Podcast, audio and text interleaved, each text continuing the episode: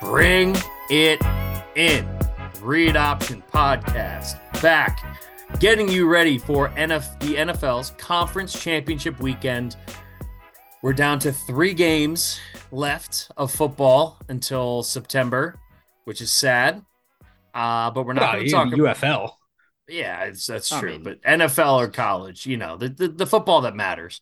Uh, but we have had an eventful, eventful couple of weeks, uh, an eventful couple of days, even since the uh, me and Scotty were together. And we have Vito on today. We got the full pod going. I'm super excited. We got lots to get into. We're going to open up the main part of the pod, or at least the beginning part of the pod. We're going to hit on all the coaching stuff. We've been saying this is a weird coaching carousel because it was like a couple of weeks. No hires have been made yet. People are waiting for teams to get out of the playoffs. Uh, and then just in the last like two days, we've had three, four hirings. Uh, and now we are down to just two more teams remaining uh, in terms of teams that still have a vacant head coaching uh, opportunity. So uh, we'll do that. We'll take our break and then we'll go ahead and we'll preview the AFC and NFC championship game. Should be a lot of fun. Boys, Vito, it's great to see you. Uh, you opened up when you came on the Zoom by saying this is the most you've traveled uh, in your life, arguably, which is saying something from a guy who has traveled back and forth from Philly to Cleveland like four times in the same week within this last football season. So uh, Hmm, it's great to yeah. see you. How how are Yeah, you no- doing? and then we'll we'll check in with Scotty. No, appreciate it. Uh, doing great. Um, I what's been crazy, yeah. So I mean, last I think a week and a half ago, I was in Portland. Uh, flew back to Cleveland. Then I went to Philly. Then I was up in New York. Then I went down to DC. Then back to Philly, or not to DC. I'm sorry. That, that's next. Then I uh, I was in Philly. Then I came back to Cleveland. Um, but uh, with all of that, what's been great is uh, you know, I'll tell you what, time flies when you're having fun and traveling. But um, I should have saved all those extra trips for after the football playoffs because I already feel like when you said three games, I was like, fuck, you know, like Bananas. this is uh, Yeah. we we got to figure out what the hell to do. So you guys will love this at work. We're already talking about. I'm trying to get a, uh party bus to take us all down to the Hall of Fame uh, after the football season down in Canton. Got to figure out some football things to do uh, after we finish up here. But no, life's been good, man. Um, crazy couple of games. I know you guys recapped it well on Tuesday. Uh, you know, I'm I'm just excited to preview what we have coming up here. Um, some great games and some crazy coaching hires, guys I don't know about. So I'm excited to hear your guys' take on some of these boys because honestly, I have not done my research in the coaching side, and some of these names I'm like, I don't even know who this guy is. So I'm excited to talk about him. How you been, Yeah. Scotty? Yeah, Scotty, let's get your check in. I'm dude, this is uh this is as much prep week for me mentally as it is for the San Francisco 49ers getting ready to go play. Um you know, as as a fan, we have to do our part too. Um and, and I'm fully uh in on that as I know you guys are uh as well, but Mhm. uh I'm sitting here just getting amped more amped by the day um as we as we lead up to Sunday. So uh I'm I'm really excited. Um really excited uh, for this game. I know we we've played in a lot of them recently. We've been lucky enough to do that. Uh, the 49ers have, and in their history, we have too. Um, but with each one that comes, man, it doesn't doesn't change anything. It's still nervy. It's still uh, exciting. It's still uh, still all of the above. And as a fan, that's uh, it's one thing that we love about the sport, right? when it's uh, when it's our turn. You felt that last year, Jeff. Yeah. Um, Vito a couple years ago before that. Uh, and, and so we we we love these moments and we live for them and uh, we will absolutely die for them as well. So uh, I'm here for it. I'm ready to go. I'm amped up. Let's do it. Yeah, I'm uh, I'm super excited. Uh, it's it's a weird time, right? Because it's funny you said that, Vito, because I had the same thought. Like, I work on Saturdays at the bar, so like I've been watching the games through the lens of like, hey, I work till seven, eight o'clock. Unfortunately, a lot of times it takes longer, so then I got to go back and rewatch the games after. But you're watching it in like a bar environment, but not from like, especially like I'm not drinking in January either, so like, it's it's been from the perspective of like watching it but not actually getting to watch it and like trying to keep your eye on it and then coming home and then said doing all my assessment and evaluation stuff when I get back to make sure that I'm fully caught up on everything. So then it feels like Sunday's my football day, which is kind of how I'd been structured throughout the fall and throughout most of, you know, the the playoffs. And yet you're missing like half the action, you know? So I feel like the fact that we're already down to 3 games, it's gone by so quickly. Um and then the same thing, the delay with the coaching carousels felt kind of odd. So it's been a little bit weird. The other thing too, and this is for any of our listeners, by the way, who are in the um, DMV area, uh, I'm I'm getting back into doing live gigs, like musically and like playing live gigs. So I'm actually doing a gig at my bar uh, in a couple weeks. So I've been like spending a ton of time like like playing guitar again and like getting back into that and developing this whole set and like that's taking a bunch of time and the next thing you know it's like you're spending time on this you got so many different branches in your life pulling time in the new year and like trying to do the whole like hey 2024 get back into shape all that kind of crap that we end up doing then now all of a sudden it's like how are we at this point where there's like three games left we're down to three games and uh, I think we're set for an awesome, awesome championship weekend. Some people say this is the best weekend. I still think it's the divisional round only because like we had we went three for four really for good games in the divisional round this past weekend.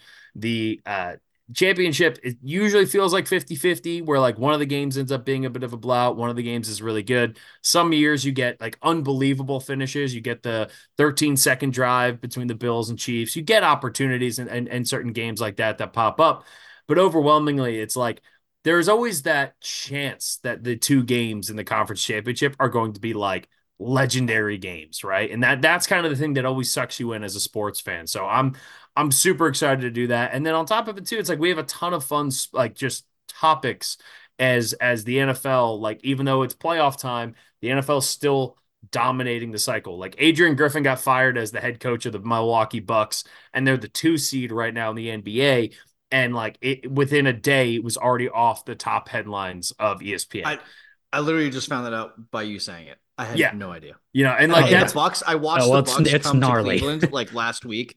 Went to the game. Couldn't have told you. Dude, how was seeing Giannis live like that close? I saw your. Dude, yeah, didn't.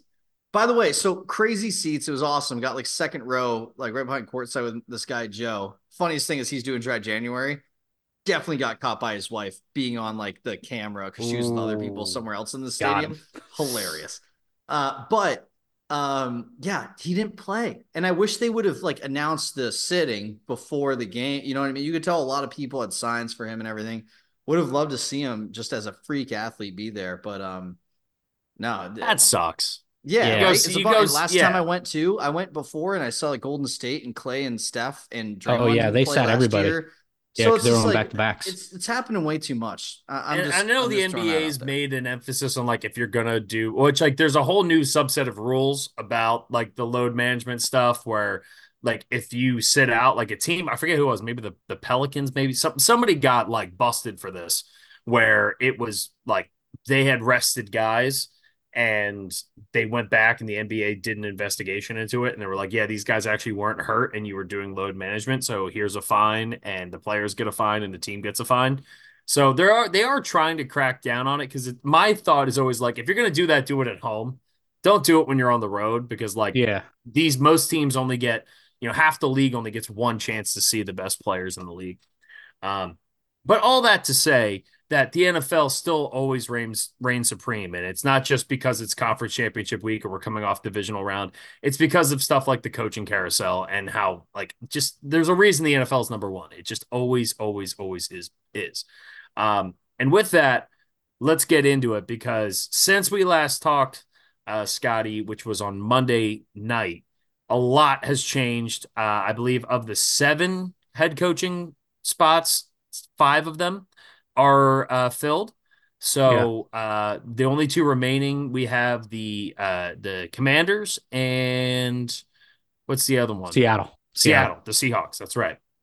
Everyone else has been filled, and Bill Belichick is not the coach of any of these teams. Um, now, I, the way I've thought about doing this is to kind of go through team by team and be like, what's the t- what's the number one one we have to talk about, right? What's number two? The number one's obvious. All right. So let's dive into Jim Harbaugh leaving the University of Michigan, coming back to the NFL. Scotty's flipping his middle finger up. We know how he feels about the Harbaughs, even though Jim Harbaugh did bring you to a Super Bowl. Um, no, he didn't. He got us there. That's what I said. He, he got you. He got you to a Super Bowl. Joked on the peanut. He got uh, you to a Super Bowl. So did Kaepernick. Uh, but yeah, exactly. Yeah. yeah. Uh, but it's great. It's great to see Jim Harbaugh back in the NFL. Uh, he did everything he he said he was going to do at Michigan. He finishes off a, a really phenomenal run in college. Uh, I saw my old my old coworker Danny Kanell out on the on the Twitter machine going in on this whole this whole long thing about like, well, this is going to keep happening. You know, guys are going to leave college. College can't keep yeah. their best coaches because of the new stuff. There's just like anything that troll Danny says, and I worked with Danny enough to know that there's there's always a kernel of like valid points in what he says in his tweets versus Danny sure. when you talk to him in person is like a totally way more rational guy, but his tweets make him seem like he's insane. Dude, he's um, a really good guy. media person. You know what I mean? Yeah. He is good at drawing up attention. And, and I will say this, and I'll say this to my dying day. The Russillo and Kanell podcast was my, I think, my favorite. The radio show, yeah, incredible, yeah, the radio, unbelievable show, so great to have Russillo, who's not going to deal with any of that shit, and Kanell just being like, "Oh yeah," but it's still to this day one of that the really sounded things. like him too. my my junior year of of college, I would I would come home from class and I would sit down and I would turn on Russillo and Kanell and watch it because I've said for a long time, like Russillo is always my has always been my guy. I didn't really know much about Kanell, mm-hmm. but Russillo was always my guy. So like SVP and Russillo days, and then Russillo and Kanell, always watched them together. Loved the show so much, and then within two years of that moment, I was working with Danny Kanell and it's still one of to this day one of the most surreal things that's ever that's happened in my career sick. which is like this dude i was like i was sitting on my couch like smoking pot and like watching you guys talk about sports when i was in college and then that turned into like uh now i'm working with this guy which is absolutely crazy um but can I do think Kanell has a legit somewhat of a point there, but I also I worked I with Danny. I worked with Danny long enough to know that like his Twitter posts and his Twitter comments and his tweets, all that stuff is also different than like if you had a conversation with him to be like, okay, you had this tweet, let's talk this out. He'll sound much more rational and he understands a lot more. But people jump down the throat to his initial tweets because it's always good for clickbait to some degree. However, there is truth to that in college. Like it is harder, but I don't think that that's why Jim Harbaugh left. I think Jim Harbaugh left because he went back home. He did what he wanted to do in college, win his alma mater national championship, something he wasn't able to do as a player, something he was now able to do as the head coach. And to him, the goal is, and he's wired so weird that like the brotherly thing of like, my brother has a Super Bowl and I don't have one, and he beat me in the Super Bowl weighs on him 100%. He was always going to come back. We always knew this about Jim Harbaugh. Yeah. No matter what happened, he was He's always going to. Guy. Yes, he's a football and, guy, but he he and, and, and sorry to jump in, but I think what's important for a lot of listeners to understand is there's a lot of people who are college guys. A lot of people are Penn State fans. You have, you know, a, a guy like Joe Paterno being there forever, or even Ohio State fans, or even like that's great. But think about most coaches. They view the NFL. I'll never forget when Bill O'Brien said it. He's like, the NFL is the top. When he came in, they were like, "Are you going to move on? Are you going to be here for forty something years, like Joe?" And it was like, "No, the NFL is the top of our profession. I plan on going there. Yeah. And I think and, a lot of other coaches right now are thinking the same thing. And there are look, you have guys like Saban and you have guys like Paterno yeah. and Bobby. Like there are plenty of legends who are great college coaches who love college football, and that is their thing, right? Yeah. I think for Harbaugh, it was he he's a Michigan guy. I don't necessarily think he's a college football guy. And he wanted to go down, he wanted to win it for Michigan to do the thing for his alma mater to, to complete that check mark on his life. And he went down and he did it. He did it this year. But he left Stanford. He left after coaching Andrew Luck and after coaching Christian. I don't know if he was there with McCaffrey or not. I think they overlapped. Um, like he he had something rolling with Stanford, which is fucking hard to do. He cut his teeth as the head coach of San Diego at the FCS level. Like he built his way up. You baby. Well, uh, not even SDSU. Not no, San it wasn't great. It's SDU. Yeah. Wow. Yeah. I mean, he Wow. was, Guerreros. Of Brian, out of the West Coast Brian Conference. Billick was And he- SDSU. God, Yeah. that's crazy. and he dominated the FCS when he was at San Diego. And then he got the Stanford job straight from San Diego, takes over for Stanford. But this is a guy who was a longtime starter in the NFL, had a long time career. It never worked out. He played for Chicago, he played for Mike Ditka. He has a, an appreciation and an obsession with football that the oh, it's like, okay, cool. I climbed the mountaintop in college. Now I got to do it the next level. It's like the guy who goes, Hey, I just climbed Mount Kilimanjaro. Everest is next. You know, like that's that is what his mind is, but it's with football. And it's not about the money. It's not about, you know, the pres- it's the prestige or anything. It's about what are the mountains I can climb as a player, as a coach that can get me to that top level. And as a player, he wasn't able to climb them, but as a coach, he got to a Super Bowl. He lost to his brother. You know that sticks in his back mind, but he was damn close to, to getting that Super Bowl. He now comes back. One He- power outage away. yeah, I mean, who knows what happens with that? Ugh. It's one of the greatest what ifs in in Super Bowl history. None of this Right. negative Niners talk on on today. None of that, please. Hey, we get we get plenty of time to talk more negatively about the the Niners later. Um, I'm sorry, troll. That was that was trollish. That was trollish. That wasn't that wasn't fair to you, Scotty. But I am excited. I am excited for Harbaugh because say what you will about Harbaugh, he's not like every other coach. He's not like every other football guy that we say. When you say the term football guy, you think of Belichick, you think of Saban, like you think of guys who are like at their core, like they their life revolves around football. Harbaugh takes that to another level, even more than his brother. Like Jim Harbaugh is a lunatic. He's a crazy person. And Sleeping nothing else houses. matters to him. He wouldn't eat chicken because he called it a nervous bird. Like this is the kind of guy that we're talking about. And I think he's going to do really good things with the Chargers. Like if there's one guy who can lift the curse of the Chargers, I mean, Michigan just won their first national championship since what, 1938 or whatever, like the 1930s, 1940s. If anybody's going to come in there and build a team, because that's what he's about. He's about building a group of men. Like you could drop Jim Harbaugh back in Sparta, you know, for the movie Yes. 300, and he'd be just as good of a leader because he's about cultivating men to achieve a, a big ultimate goal. And like the NFL is in in our modern world the epitome of that. So I'm I'm so excited. We can get into the nuts and bolts of it and more specific to the football side, but I'm just excited to have Jim Harbaugh back in the NFL. I'm pissed. He's going to our division. I'm a Broncos fan. We already had Mahomes to deal with for the next 10 years. And now we got Harbaugh to deal with for the next 10 And. Antonio. Pierce. Like, and Antonio Pierce looks great. So, so the coach, I mean, Sean Payton won a Super Bowl, right? The division looks awesome. I mean, I think it's just the quality of the NFL right now. It's really high.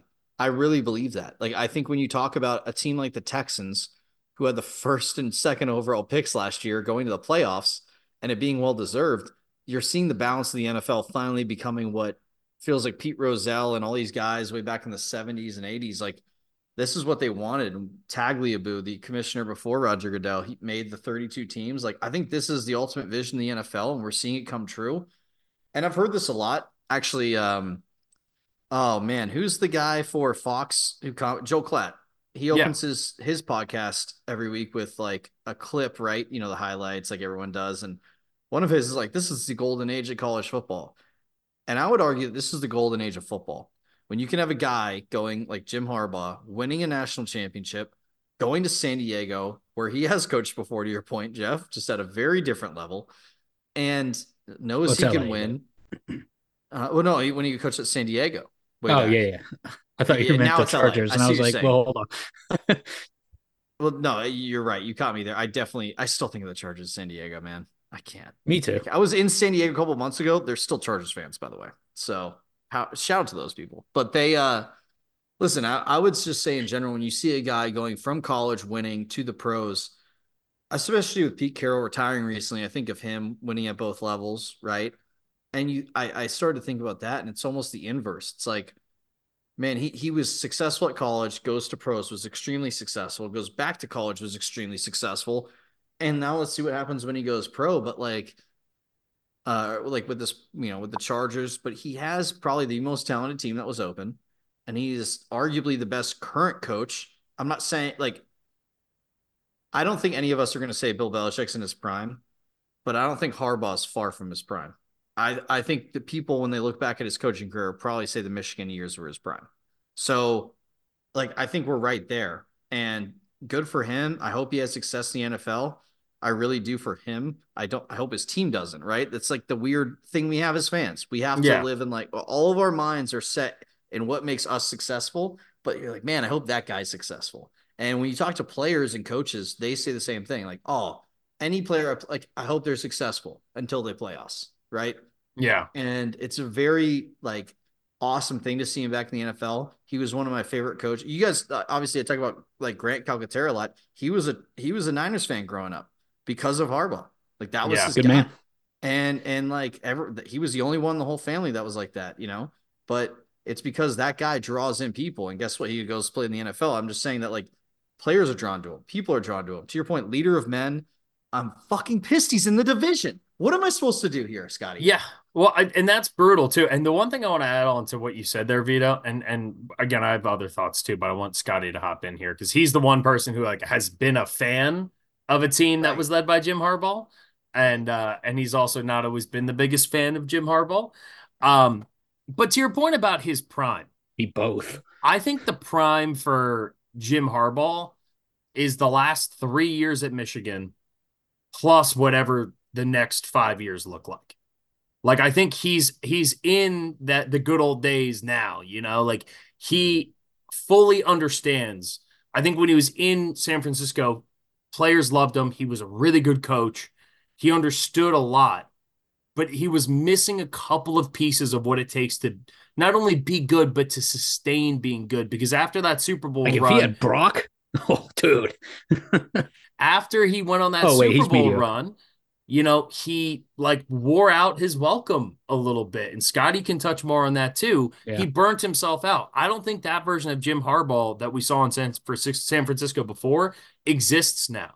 So I think we're looking at a new era of John J- Jim Harbaugh that I think is going to set him up for being super successful down the line. Scotty, you It are was- the you are the expert in terms of you've experienced this, but again, it's been a long time. Your thoughts on this with Harbaugh to the Chargers? Yeah, it was uh, to your point, uh, both of your points, really. It was the same unapologetic, gonna be himself, authentic person um, throughout his tenure with San Francisco, which turned a lot of people off, by the way, um, just from the from the jump, um, because it was so brash and and at times bombastic and weird at, at, points. Um, but I think it was a more immature version uh, which is what you're saying, Jeff. Why by the end of that tenure was kind of like where the rest of us were like, "All right, buddy, like now you're just like batshit crazy. Like we, we've we've had a good run. Um, it's not it's not me, it's you. Um, but it's it, it was, I think, a more immature version. Since then, obviously the the the struggles at Michigan leading up to the past three years that he's had there. Um, I think are really have been transformative for for him as a as a football mind and um and, and as a football guy, which he he's been his entire life. Players in San Francisco will tell you. Um, I, I I heard a story recently about um uh it was AJ Hawk telling the story on the on the McAfee show. He was like it was a game in Lambeau uh while while they were in the middle of a a, a run. Both of them were in the middle of a run to get to the postseason, and uh a random timeout in the third quarter. Harbaugh is absolutely chewing the ref out uh, on the hash. Like he walked all the way out there to chew the ref out. And the I can't remember what Niners player it was, but looks at AJ Hawk, the linebacker for the Packers, and goes, "Man, that dude's crazy, but he can he can he's a damn good coach." Uh, and that's him to a T, man. Like he gets the best out of you, and he'll do whatever it takes to get the best out of you.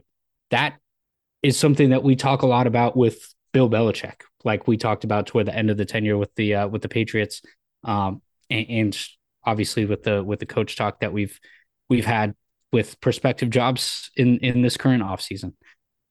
I, I think that is a huge distinction above the rest, um, and that's why I think you're right, Jeff. I think this is the part where yes, he's he's taken that step back, not you know from a career standpoint, taking the step back introspectively and, and grown and matured more and is still somehow that authentic self uh, that he is with with a more mature attitude. Um, but still, the end goal is football guy, get the best out of your players, win, and, and he accomplished that at Michigan in the end. Um, and I think that is is a track that will continue uh, on into the NFL in this stint. Yeah, no, and, and, I agree, and and I think you you touched on something that was interesting, right? He was the guy who he would do anything to get the most out of his players, and he learned that you can't do anything to get the most out of your players. You have to do the correct things to get the best out of your players and to get your team, your coaching staff, to get everybody operating at the same level. That's the maturity jump that he has now that he didn't have before. Yeah. My question now turns to this, which is that I think we all like the hire. I think everyone is excited that Jim Harbaugh's back. I think for the most part, it's kind of like a universal, like, I think most people think he's going to do really well. But what are the challenges that he's going to face? Like, if, if we're sitting here nine months, well, aside from I'm talking about like as now going back to the NFL, right? Not let's say nine months from now, you know, the the the Chargers are sitting there with Justin Herbert. It's week six and the Chargers are two and four, and they don't seem like they've they've really changed all that much, have made improvements. What are the what's the reason why?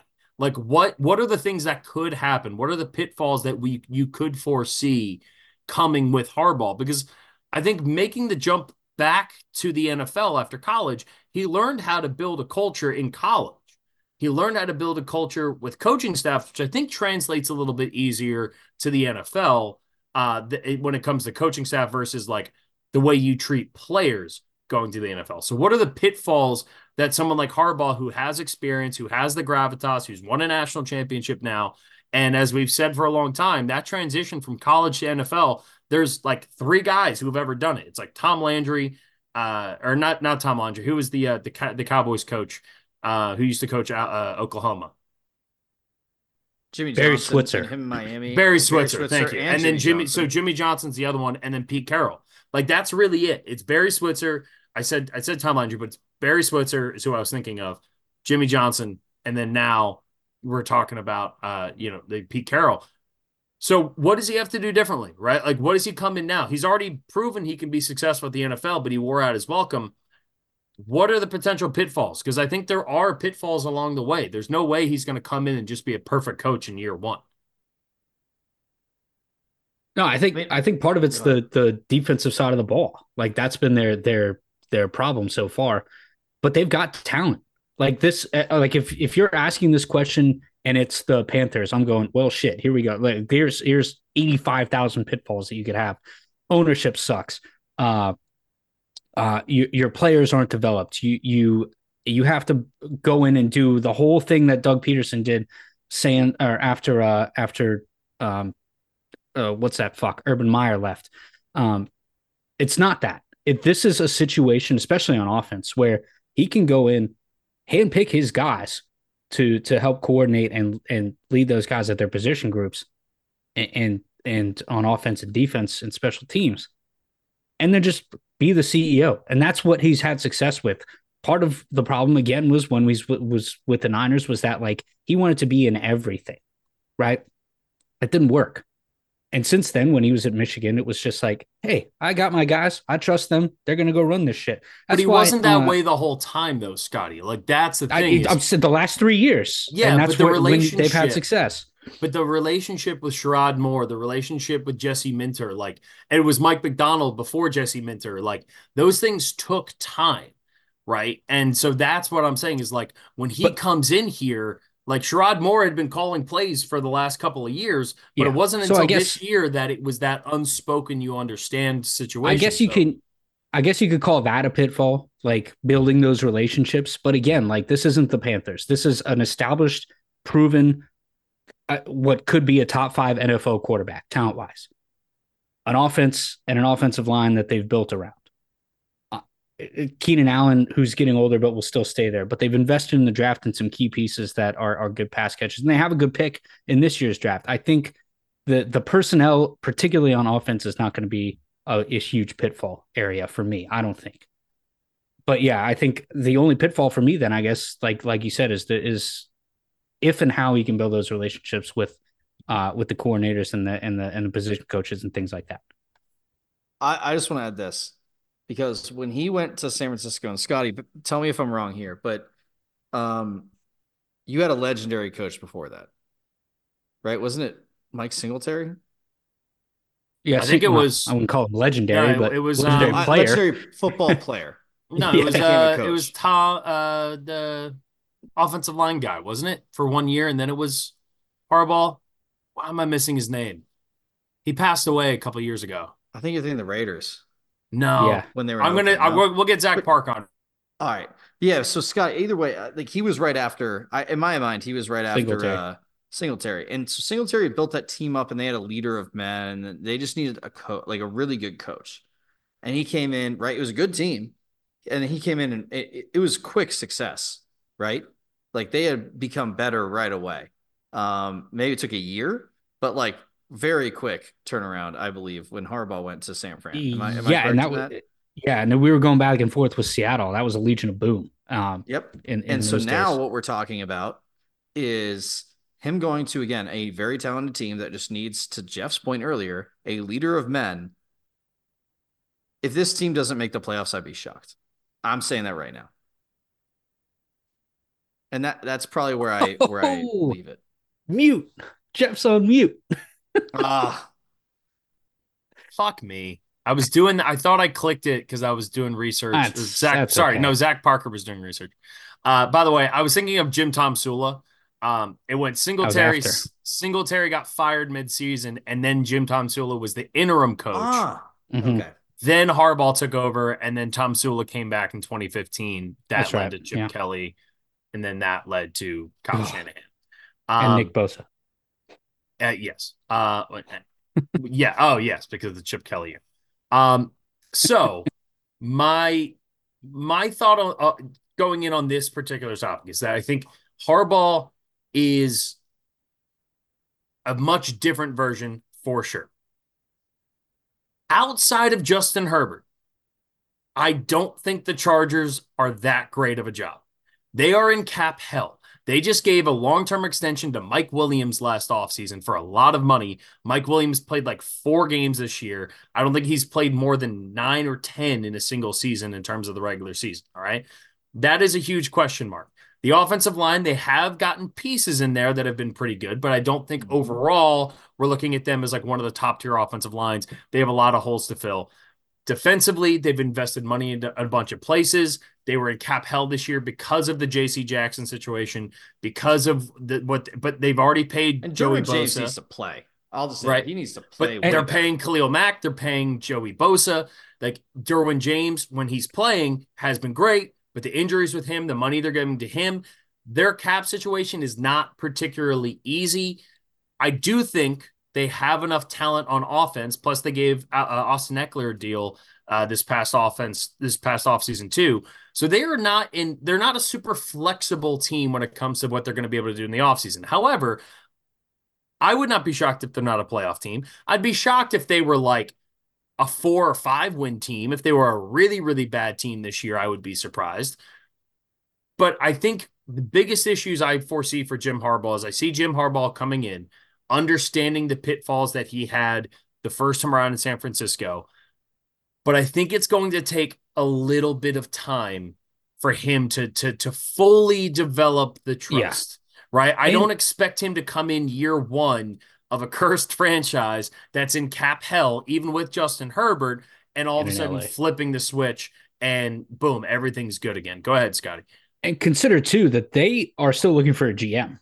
Yes. So like you need to pair that right guy with Jim Harbaugh. Harbaugh, I, because that's you know look at these successful franchises that are the four that are left, uh, even in this in this uh, championship round. well, and look, there's that- also there there are that- that's times the when you when NFL teams hire a GM to then hire the head coach. And then there's times when teams hire a head coach and then bring in a GM that's going to be able to build the team that the head coach wants. They gave Jim Harbaugh a five-year deal with a lot of money. I'm sure I don't know the mon- the numbers haven't been released of it, but eventually they will at some point. I guarantee you it's stupid money that they're paying Jim Harbaugh to be the head coach. Yeah. He's in the driver's seat of that organization. And whoever's the GM It's going to be their job to help pick the players that Jim Harbaugh wants. The Chargers are giving the keys to Jim Harbaugh to be the guy who's going to run this organization moving forward. And I think it's a smart decision, but I also think it's going to take some time, just like it took time at Michigan.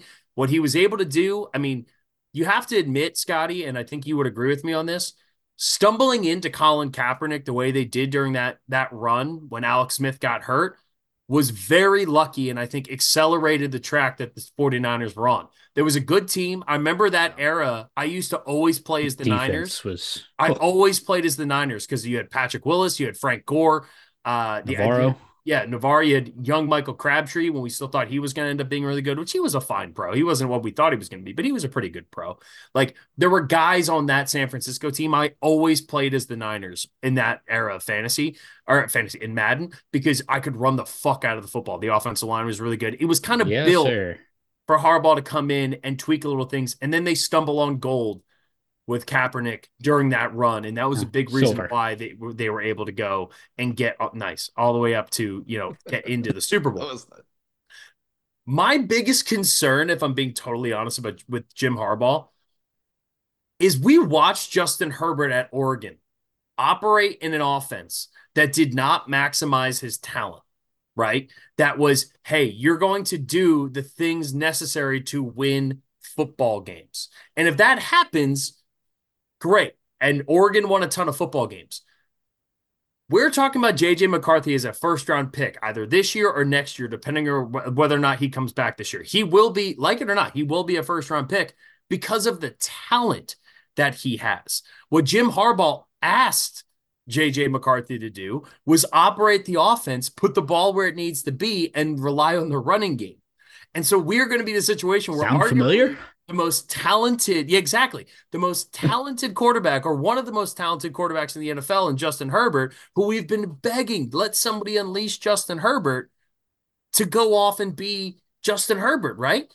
But when we've had conversations, when we had our Joe Burrow versus Justin Herbert debate, right? One of the things that's gotten brought up, and I think it still rings true, is that Herbert is an analytical, like option A, option B, C is the route or whatever. He puts the ball where it's supposed to be on every single play. And that's what makes him the analytics darling. That's why all the nerds obsess over Justin Herbert. What he doesn't have is the you know, the improvisational off the cuff kinds of stuff that we've mm-hmm. talked about with Mahomes, with Josh Allen, with Jalen Hurts, with Lamar Jackson, with the other top quarterbacks in the NFL. In a weird way, Justin Herbert is kind of the perfect quarterback for Jim Harbaugh if he's going to go in and try to run a similar offense to what he ran at Michigan, which is a quarterback who's going to put the ball exactly where it's supposed to be. But I don't know if we're going to see Justin Herbert throwing for 5,000 yards and looking like the guy that we all see with him because I don't know if Justin Herbert's wired that way. And honestly, I think it could be a perfect marriage or it could be, wow, this is a coach who's not getting the most out of Justin Herbert again. And ultimately, that's going to depend on how many games they win. And if if Justin Herbert's pulling off these games where it's like 180 yards passing, but they run the ball 35 times, people in the NFL media are going to get annoyed because all the nerds just want to jerk off Justin Herbert as much as possible because as good as he is, that is the way his brain operates, which is here, here, here. And that could be perfect for Jim Harbaugh. But I am curious as to how that dynamic's going to work out because if this is like Justin Herbert at Oregon 2.0 and and JJ McCarthy 2.0 for Jim Harbaugh, then it could be a perfect marriage and it could work incredibly well. Or it could be wow, Jim Harbaugh's not getting anything out of Justin Herbert and it could end up being a disappointment. I just, yeah, I, I'm I, I'm just super I don't think he's had this level of of proven NFL talent at quarterback ever. And, and that, you know, to your point, I'm Alex fascinated Smith to see what it what it means. Well, yeah, but At the end, he was good, man. Anyway, Kaepernick no, was really right. fucking good. Um, dude, some of the other guys though, like, okay, So I want to I want to hop in there this in a second, right? yeah, Yeah. Um you guys- and yeah, and, if you have and first say on this, I was just saying the, the the last thing to say is I think the last key for Harbaugh, if he can get Jesse Minter to come be the defensive coordinator for the Chargers, the way he had him there, that is Rat. huge. Like that's huge That's for huge. them because That's that huge. defense needs and and again that scheme, the Mike Macdonald scheme that we're seeing the Ravens use right now, that is going to be the next big trend. Right? We talked about it. We talk about it with offenses all the time. the defensive like McVay kind of mentality or Shanahan mentality is what this what they're doing in Baltimore right yeah. now. But of course, that also has a lot to do with the talent they have at linebacker and across the board on that Ravens defense. If Minter goes there, I think that's a good first step. I think that's something that we might see in the next couple of days. So outside of Harbaugh, which again, we spent the most time on Harbaugh because it deserves the most time talking about it. Uh, we touched on Antonio Pierce a little bit. We touched on uh, Jerod Mayo. So for the other three, we have Brian Callahan, who got hired by the Tennessee Titans. Uh, about 30 minutes before we started recording, Raheem Morris got hired to be the head coach of the Atlanta Falcons. And then we have uh, Dave Canales, who got hired this morning to be the Bucs head coach. offensive coordinator. He was the yeah Tampa Bay Bucs offensive coordinator this year. He is now going to be the head coach of the Carolina Panthers. Um, which of those three intrigues you guys the most? Vito, we'll start with you, Vito, because you seem you're you're the one that came in with the bright eyes on this. Dude, I think the Raheem Morris hire is crazy because I was like, did that guy play recently? When did he, did he play like 15, 14 years ago? No, he Tampa coached Bay, 14 coached. years ago. Yeah. yeah. That was he was a super young. Was it 14 like years 30s. ago? It, it was like I think he was at the That's time he was question. one of the youngest ho- coaches. Uh, he was, was yeah. his like early um I think it was on his wiki earlier and just looking through his like uh career. Wow, you yeah. say, but yeah, it was he joined two, Tampa 2009 to 2011. Yep, he was the head coach, and uh, that's crazy because he graduated high school in '97. So we're saying Jameis. 11 years after. so yeah, he was 33. Um, you know, about coaching when he was at Tampa. It's just insane to see what's going on here. Um, like you know he had obviously been a really great defensive coordinator so he jumped up straight from kansas state he was good to tampa to coach defensive backs went right from defensive backs to head coach then bounced around went back to defensive backs went back to wide receivers coach actually in atlanta for three years which is kind of cool going from db to wide receiver right playing both sides there goes to the rams um you know was i guess was the interim head coach in the Falcons in 2020, but it uh, was a defensive coordinator for the Rams from 21 to 24. Uh, well, 20 he took over for Brandon Staley. Yeah, it, it did a great job, and um, and then the Falcons hired him now. Now, here's the thing: the Falcons have made defensive hires before. I do like their defense. I think that's somewhere to look at, but they got to find that answer. And I, I just think that on offense, whoever they hire as the coordinator eh, I really believe this, and this might be a hot take, but I think the most important hire that the Falcons will now make, more than Raheem Morris at head coach, probably not as, probably just as important, not more, is who they hire as offensive coordinator because that offense needs to figure their shit out. I love the defense. I think he's going to do well. Too. But you need to figure out the offensive coordinator and definitely the quarterback. I think that's 100% true. But who is going to run that offense and what kind of offense are you going to run with all those skill players? I would bring I, in dude, whoever the fuck I could from San Francisco with all those weapons and just be like, what can I get your playbook and just figure it out? Like, can you run an offense that's Shanahan's, please, for these oh, players yeah. get a game managing quarterback sure. that at least won't turn the ball over? The Falcons would be a playoff team so quick. They got a good pick to make a to get up and get one of those guys in this draft. I, I I'm I'm not unconvinced that Drake Maye will still be there with with how fast Jayden Daniels is rising. Um, uh, that might be a good spot for it. But again, this this to me sounds like a team we just talked about that has had their troubles. Right, hire the the big defensive minded coach. No no knock to to Raheem Morris. What he's done is incredible on the defensive side of the ball walks into a head coaching spot where the defense is already pretty good and and uh and the offense needs work and that to me sounds like what happened when Brandon Staley got hired with the Chargers, right? Defense was pretty good. Get a defensive minded guy because like that'll help fix the problem. But if you're expecting Raheem Morris to like set and, and forget the defense, I, I, I we'll see. I, I don't know. He seems more like a hands-on guy to me uh, on the defensive side of the ball, uh, rather than being like the the CEO of the the whole team. Brandon Staley was Raheem Morris when he was head coach of the Buccaneers in 20, 2009 to 2011. He was a young yeah. guy who was in way over skis, who was really, really smart, brilliant, cerebral, understood how to be like, hey, I'm going to run my defense and it's going to go great. And it was a disaster. It worked out terribly. Raheem, what Raheem Morris is now is a dude who's 47 years old, who has spent time not only as the uh, you know the head as a as defensive coordinator, he was the interim head coach for the Falcons in 2020. Yeah. All right. Before they hired Arthur Smith, he was, and there was a lot of people who wanted him to stay on as the head coach. This is where the experience factor matters, right? If you've been a head coach before, if you you know you, you've gone through it, you've lost. You can say the same thing about Harbaugh. You can say the same thing about Pete Carroll. It doesn't work for every single coach, right? A coach like Mike McCarthy, who went on won a Super Bowl in his first time, was a long time coach, comes back, had success the first time. He's going to be a little bit set in his ways, but I do hold out faith for coaches who bomb in their first couple of years, right? Look at Lane Kiffin, right? Lane Kiffin when he was at USC, Lane Kiffin when we see with the Raiders, Lane Kiffin when he was in Tennessee. And now he's got Ole Miss primed to probably be the best team in the SEC uh, West moving forward. I mean, if you had to pick one team now that Saban's not there at Alabama, I'd probably pick Ole Miss to be the best team in the SEC West moving forward, right? So I I think there is something to, and it ultimately it comes down to the, the the coach, right? Like, who are you as a person? Do you take your struggles and do you learn from them? Do you grow from them? Do you turn them into better opportunities? By all accounts, that's exactly what Raheem Morris has done. And Sean McVay was very vocal towards the end of the season about how like this dude is more deserving of a head coaching opportunity than anybody in the NFL. And on top of that, too, like Raheem Morris has been in Atlanta He's worked with that front. I don't know how many holdovers from the front office are still there, but he knows the ownership group. He knows the people there.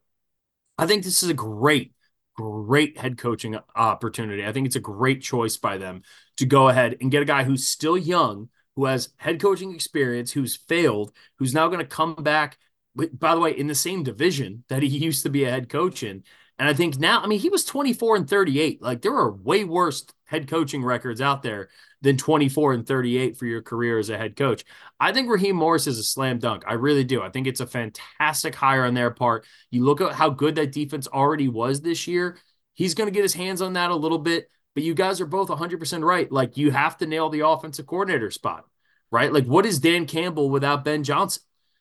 with the way that the Lions started earlier on this year and and in the beginning of the Dan Campbell era, you know, Ben Johnson's a massive reason why that offense is operating as well as it is.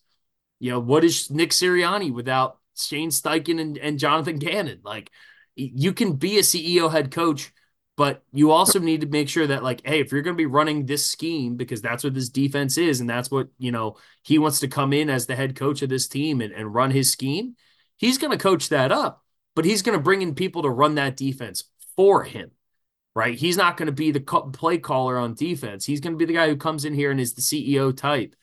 They have to nail the offensive side. They obviously need a quarterback. They're sitting there with the what the eighth overall pick again for the third straight year. I I think it's pretty like early signs. Obviously, we're a long way from the draft. I feel pretty strong that we're going to see three quarterbacks go one, two, three. I think there's no question like the commanders new head coach they're going to have whoever that ends up being they're going to get a guy who's they're going to take their guy. New england at three they're going to do the same thing whether it's whether it's Jayden Daniels Get or whether excited. it's you know Drake Maye, whoever it is coming at that third spot who doesn't get taken second. And Chicago is the one wild card but I'm telling you now if they don't take Caleb Williams themselves another team is going to trade up and take Caleb Williams. And that maybe it is Atlanta, right? Maybe it is another team like that who just puts a shitload of draft capital together. And I mean, that'd be a super fun room of Drake London and Kyle Pitts and Caleb Williams and Bijan. I mean, all these weapons that are in there. But it, they do need to strike oil on whoever that play caller is going to be offensively because it's not going to be Raheem Morris. I think you can be a we we've become so pigeonholed and and especially in in talks of the CEO type of coach versus the play calling type of coach. And we've been doing it on, on the pod here too. But we have to remember like every coach is different, every situation is different, right? And ultimately, that is the, the biggest, I think, most positive characteristic you can describe a head coach of in the NFL is their ability to be flexible their ability to be their ability to be able to change and and and ultimately adjust to what the team is. That's what made Belichick Belichick for as long as he has. Belichick's defense weren't the number one defense in the NFL for 23 years, right? Or for 27 years, however long he was there. There were years they lost in the Super Bowl. They gave up more points, more yards than like any other team in Super Bowl history, right? Like, and then the following year, the team was different. They shut out or damn near shut out the Los Angeles Rams. It's all about adjusting to what your team is. And if to me, Raheem Morris is in that opportunity similar to Jim Harbaugh, where he can adjust he can understand hey this is what we need. This is what our team is. How do i put the puzzle pieces together? I think it's a great hire. The defense which is already good this year is i think going to get even better. And then on top of that you now have a young head coach who has experience who's going to come in there pick his offensive coordinator pick someone from the rams you know take a page out of uh out of DeMeco Ryans book, right? He goes from San Francisco to go be the head coach of, of Houston. Hey, Bobby Slowik, you're the quarterback's coach. You're the run game coordinator over there in San Francisco. You want to come be my new offensive coordinator, get a yeah. big fat pay raise, and get a potential head coaching opportunity eh, next year? Awesome. Yeah, good. get, go. get those get those young talented guys the hell out of the Rams organization. That's fine by me. The same can be said for you guys. There's a though. great there's a great interview, by the way, of Nick Saban and Belichick talking about that when they sit down in this HBO special. oh, I love that special. Yeah, dude, when they're talking about like He's like, there's an unwritten rule. Like, that's great if you, I want to go help you be a head coach, but don't undermine everything I'm building here to go do it. Like, don't take all the staff under you. Like, I need, if you're getting a job, so is the other coordinator, and I need them. Yeah. It's Saban's whole point. Hilarious. Um, crazy. Well, crazy, and Saban learned quickly to then, because yeah. uh, since that documentary aired, the Saban School of Coaching was created, where all of a sudden it was like, all right, I'm just going to take other guys who I've worked with in the past and rehabilitate them. And next thing you know, they're all going to be head coaches somewhere else.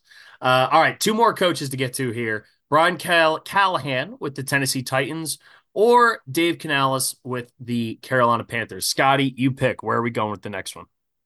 I'll go Canales, and, and right. I'll lead off because uh, to do. me, I, I don't understand I mean, I, I understand this is the rationale. I, I get why experienced guys, um, particularly guys who've been around any part of the NFL, let alone with head coaching experience, would stay the hell away from this. David Tepper's a, a problem. Okay, like a, a huge problem, and, and, that's why you're seeing the the Belichick's and and the Vrabels, who was apparently on a plane ready to go for his interview in Carolina before they announced right before they announced the uh, the uh, hire of the world. Why would they want that? I, like to to me, this is that's the most dysfunctional part of the organization. It's not the coaching. It's not the personnel you put on the field. It's that the fact that you have gone through uh, like oh, 10 head coaches uh, and he owns what three uh, sports franchises including charlotte fc uh, and and i think there's one other one um, that he owns. The fact that you've gone through 10 head coaches and just fired them on a whim seems like a king in a monarchy that's just like, pull this guy in. He disrespected my second cousin. Chop his head off, right? Like the Queen of Hearts in Alice in Wonderland. Shit like that. That's what David Tepper is, right? It, it, and that's the problem with the organization. I get that. So for a young guy, first head coaching job, uh, coming from the the same division, an offensive minded guy, to me it just looks like a puppet move. Like I don't understand why you would want to take that job as your first as your first gig. I get it, get your foot in the door, get experience, but it, there's no upside to me with that uh that job at all. So um I mean good for him. I I I think if you if you hit on it and it's right with Bryce Young, um, and that's the other consideration is like, did you get the right guy for Bryce Young? Um, I, if you hit on it, then then fine. I'll, I'll come on here two years from now and, and tell you that I was wrong, uh, because that's how long it's going to take with a first time head coach to to at, at the and we're talking at the earliest for a first time head coach to to establish that everything that he needs at the top and get the best out of Bryce Young um, before he hits uh, that that con- recontracting negotiation. That's you know, good on you, man. I'm glad it's you and not me. That's all I guess. I, I mean, look, D- David Tepper is no question an issue. However, you only get so many opportunities. right? And I think if you are Dave Canales, you look at this and you go, hey, there's a cat here who just got drafted number one overall, who was pretty fucking amazing yeah. in college football, who's w- one of the most talented college football players we've had in the last 10 years. I understand the hesitancy to be like, do I want to go work for this guy? Did that stop Mike McCarthy from wanting to work for Jerry Jones? Did that stop Jason Garrett or Bill Parcells or Wade Phillips from wanting to work for Jerry Jones? Did that stop Jay Gruden or Kyle or Mike Shanahan or you know uh, uh, uh, Ron Rivera or any of these guys from wanting to go work for Dan Snyder? I mean, don't get me wrong. We all have shitty bosses sometimes. Every one of us can relate to a situation where we had a shithead of a boss. But if the opportunity you feel is right and you feel like it's the best thing for you, and you see something in it that maybe other people don't see, you go and take it. Not to mention, you're talking life changing types of money for a dude who just got elevated yeah. to be an offensive coordinator. Even if you hang around for two, three years and you're making, you know, three million, four million dollars a year for the next couple of years, life changing money. And that's to me the bottom of the rung here because these guys aren't wired to think about money. As the offensive coordinator for an NFL team, you're still making plenty of le- like you're making plenty good money but this is a whole nother like stratosphere that you're sure. jumping yourself yeah. into. So, yes, David Tepper, pain in the ass. The Frank Reich thing was a bad decision. It was from the get go. I can't blame David Tepper from making that decision and honestly being like, hey, you know what? We fucked up. This is a bad call. We're going to nip this in the bud now before it turns into something that could be even worse. The front office completely fucked them over. They make the trade to go up, get Bryce Young. It was a massive backfire. You trade away DJ Moore, you trade around a first round pick that would have been the number one overall pick again. There, there's a lot of things in place here that were bad decisions. And David Tepper is responsible for it. But the front office is also responsible for a lot of it too. I think what you do here is you go, hey, we have a young, bright play caller who just put together the best season of Baker Mayfield's career, got them to not only the playoffs, not only a divisional win, albeit like not the prettiest, whatever, but then they beat the shit out of the Eagles, which I think any team would have done that day. And then they went toe to toe with the Detroit Lions. And a lot of it, and Baker Mayfield's best passing season of his career, is because of the guy who's calling plays. Because you know what Todd Bowles doesn't do? He doesn't touch the offense. That was David Canales' offense. That's what he yeah. ran. That's what he wanted to do the entire time. And for the most part, overwhelmingly, it worked. It was good with limited options, with a, a, makeshift offensive line, with Rachaad White as your number one running back, who ended up becoming a really good player, with Cade Otton as like your number three target, right? And then Mike Evans obviously is awesome. But I look at this and I go, hey, you have an opportunity with a young offensive mind and a young play caller with a young quarterback who has shown plenty of talent. They need the right scheme. And when you look at the similarities between what Baker Mayfield is, right? Undersized. Obviously, he's like more beefed up than Bryce Young, but still undersized, but cerebral player. He got easy passes for Baker Mayfield. And that's the one thing that we said over and over again about Bryce Young, which is like nothing is easy for him. The offensive coordinators, the play calling, the scheme, none of it made anything easy for Bryce Young. And because of that, he had to sit in the pocket and get drilled time after time. With a quarterback of that size, you're going to have to get them in space. You're going to have to move the pocket. You're going to have to give him opportunities to make easy throws because he's not Josh Allen because he's not Lamar Jackson. He's not built at six foot five like Cam Newton used to be. He's he's not one of those guys who can hang in there and do everything. But what he can do, and the skill set that Bryce Young does have, is exceptionally special. You just have to put the right team around it. And what I mm-hmm. think the train of thought is, hey, Dave Canales did this with Baker Mayfield and revived Baker Mayfield's career. We can bring him in and he can do the same thing with Bryce Young at a younger age when you still have four years of control over him before you have to pay that contract and we can figure out everything else. And I, I, actually I like this hire. I think it's a smart hire as opposed to last year being like, hey, let's go take a guy who used to be a head coach because that's going to help. That didn't work. Let's bring in a young guy who can grow with Bryce Young, who can work with Bryce Young and hopefully get the most out of him to again just not only justify but to essentially like cash in on the reason like hey there's a reason we drafted this guy number one overall We just need to figure out the best ways to use him. And I think Dave Canales is a good resource to try to get the most out of a guy like Bryce Young. And I mean, I, I just saw this stat when I was looking up the coaches and everything, but Bryce Young's 5.5 yards per attempt is the fourth worst in NFL history uh, with 500 passing attempts or more. That's so bad. so bad. Uh, Vito, any of this? I know you're you're still catching up. Anything to add here on Dave Canales? Not much. Just um, honestly, feel for Baker. I don't know how many offensive coordinators he's had, but yeah. like considering he had like three in one year last year, it's got he has more offensive coordinators. I know he has more head coaches than regular seasons in the NFL, which is crazy. Definitely more OCs. Yeah. Uh, you just to your point, he had his best year. He had one coordinator for a year. I feel like um, both of them deserve the year they had. Happy for both of them. Bummed though that we won't see at least one more year of them together. That's yeah. And, and, you know what? It'll be interesting. Baker was like, "Are you sure?" Baker Baker's a free agent. Like oh? Baker can sign anywhere.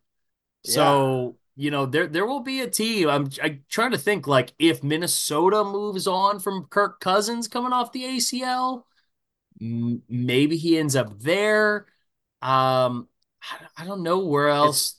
I mean, maybe Oakland or Oakland, Las Vegas with the Raiders. Yeah. You know, like trying to think of like, hey, is there maybe Tennessee? With Brian Callahan. I mean, they but they also they have Levis, so that's yeah. probably a no. Um, it I mean, it the feels Jets, like he's probably no. going to end up back in Tampa Bay. Yeah. Uh, and they'll try to run back at some of the same stuff they did this year, but yeah, I don't know. I'm I'm curious to see what happens. Um, but speaking of Brian Callahan, that is the last coach that I wanted to bring up here. Um, this is the the, the hiring that I'm the least excited about. Um, mainly because it feels like classic Tennessee it feels like let's go find a coordinator somewhere, come in. We just fired a good coach who was getting us consistent wins, and we're going to bring in somebody here and it's going to kind of flame out and it's not a splashy name and it could work out. I mean, who knows, right? Brian Callahan did a really good job developing Joe Burrow. Obviously, the job, I think the more impressive thing is what he was able to do with Jake Browning here this offseason. The one thing I've not been able to confirm yet is I thought Zac Taylor was still calling plays for Cincinnati. I don't know if that's true. It might have been Brian Callahan.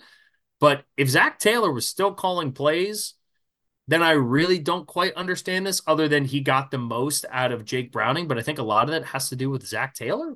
So I, I'm I'm just kind of left with this one feeling like, man, Tennessee, like it feels like a team that's always been cheap that has not gone out for the big hire. You had a coach in that was doing a lot of good things. They're building the new stadium. They're trying to do some other things. They're clearly in the middle of a rebuild. I still disagree. And maybe it's just because like I hate the fact that they fired Vrabel at all. Like I think that was such a dumb decision yeah. that like no matter who they hired, I don't know if I would have come in like really excited about it. Um, I just don't love it as a whole. I, I just think I, I'm left kind of feeling like met about the whole thing.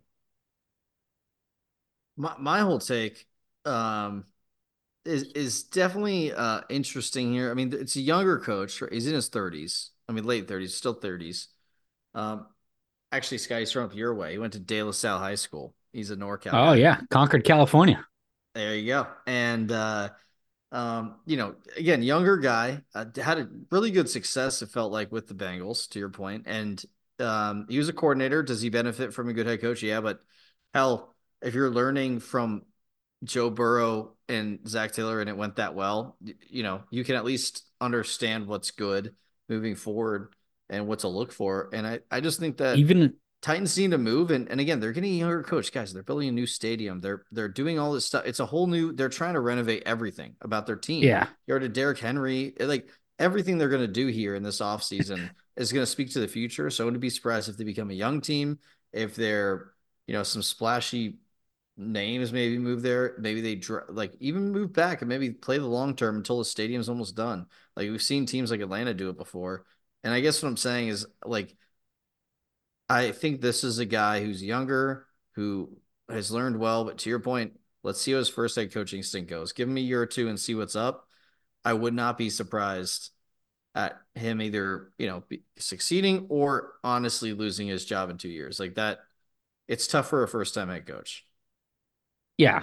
And I, am with you, and that's why I think like th- uh, this has to be if if the Titans ownership group in the front office is is of any sound mind, a long term move, because to me, like the mm-hmm. fact that you even moved on from Vrabel, to me signifies you are just blowing the whole thing up, starting over from scratch.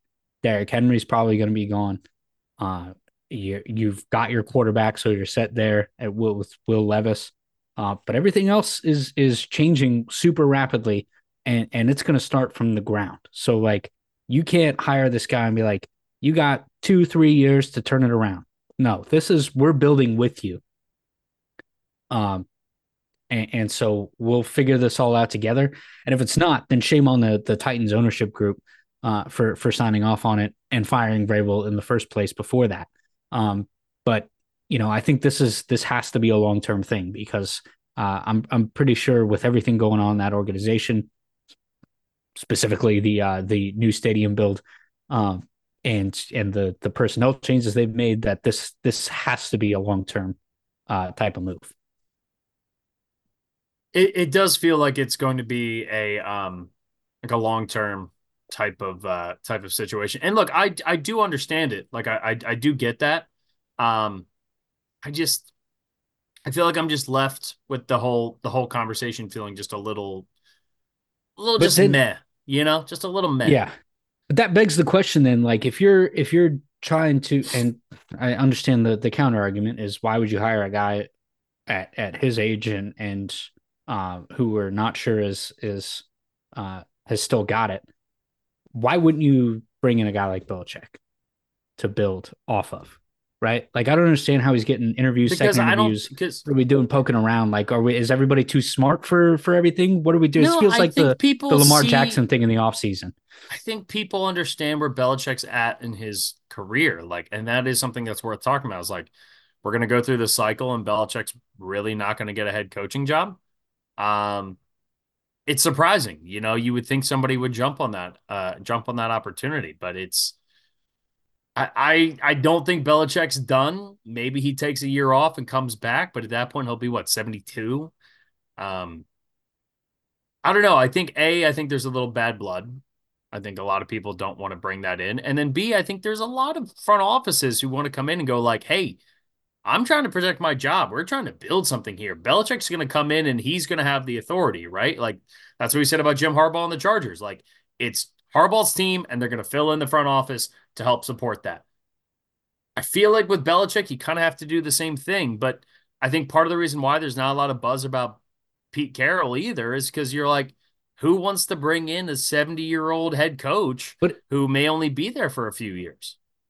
Who cares if you win? Like, and I, agree, no I get guarantee. that it's a big if.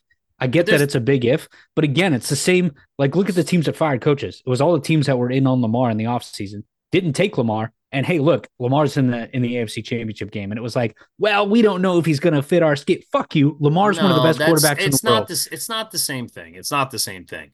If you hire the wrong head coach, it's just like if you pick the wrong quarterback. It's not to say that nobody, eh, all those teams would have loved Lamar right? You're giving up capital to get Lamar.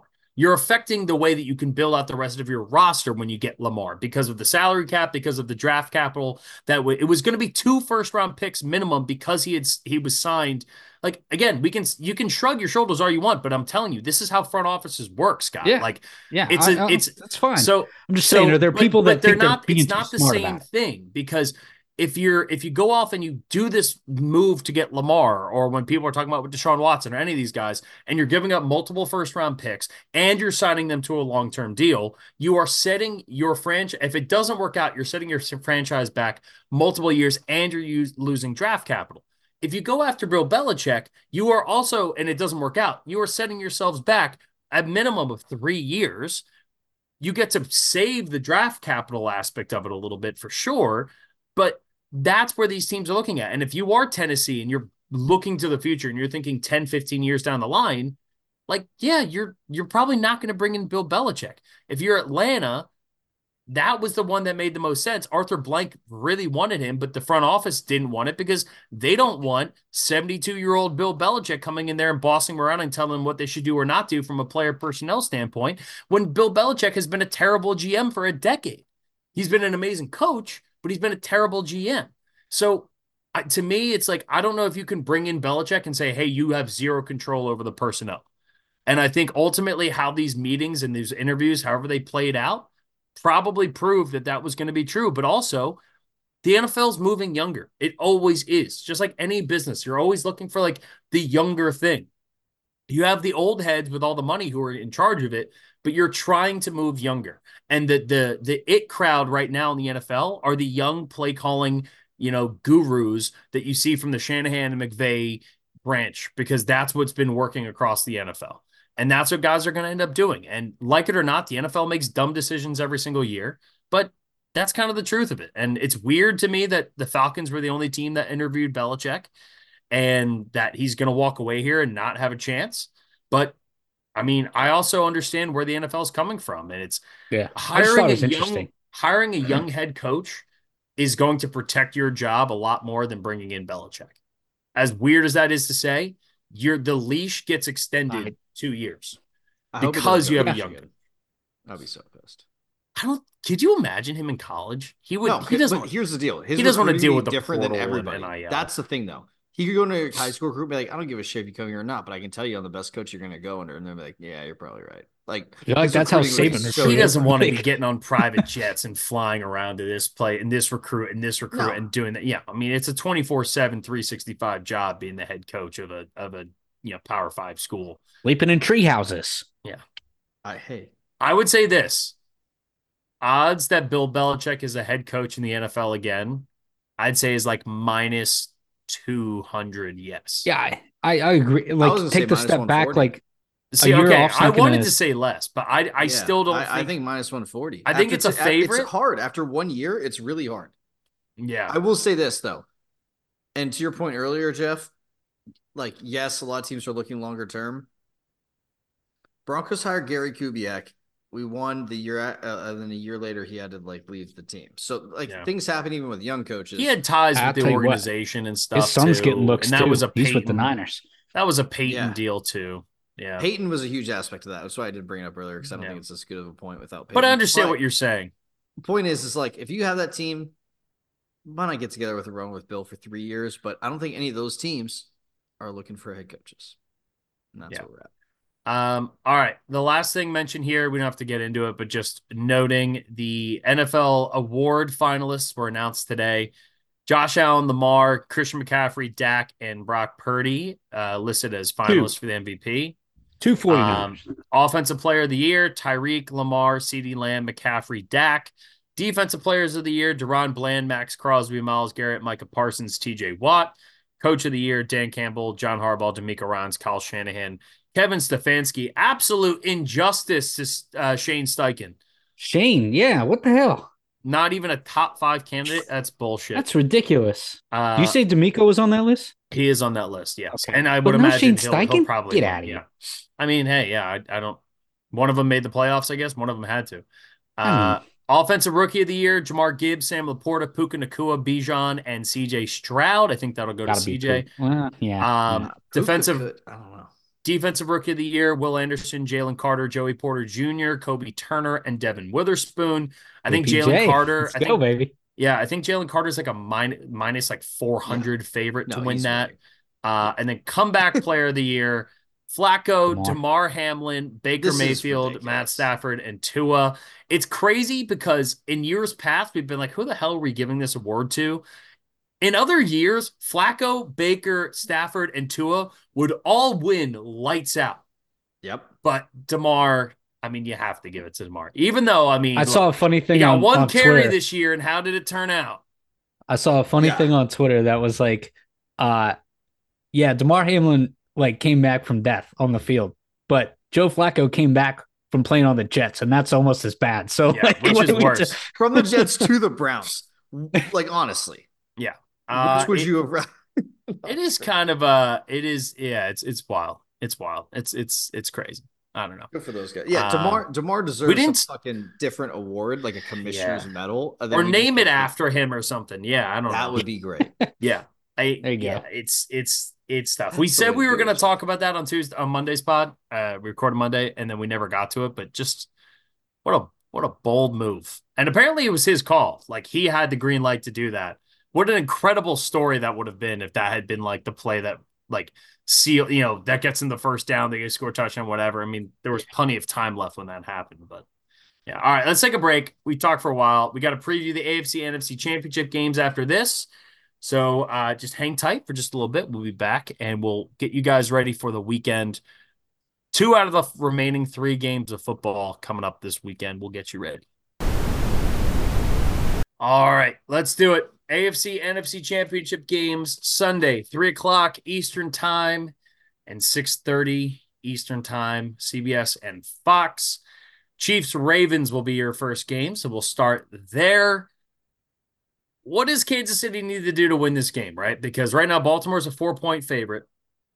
Baltimore uh in was it DVOA plus or uh, there's a weighted version of DVOA that is uh essentially weighs in the more like recent games heavier and they're like the second or third highest DVOA in the or no, they are the number one uh highest weighted like DVO and weighted DVOA in essentially the history of DVOA, which I think goes back to like the late 80s, early 90s.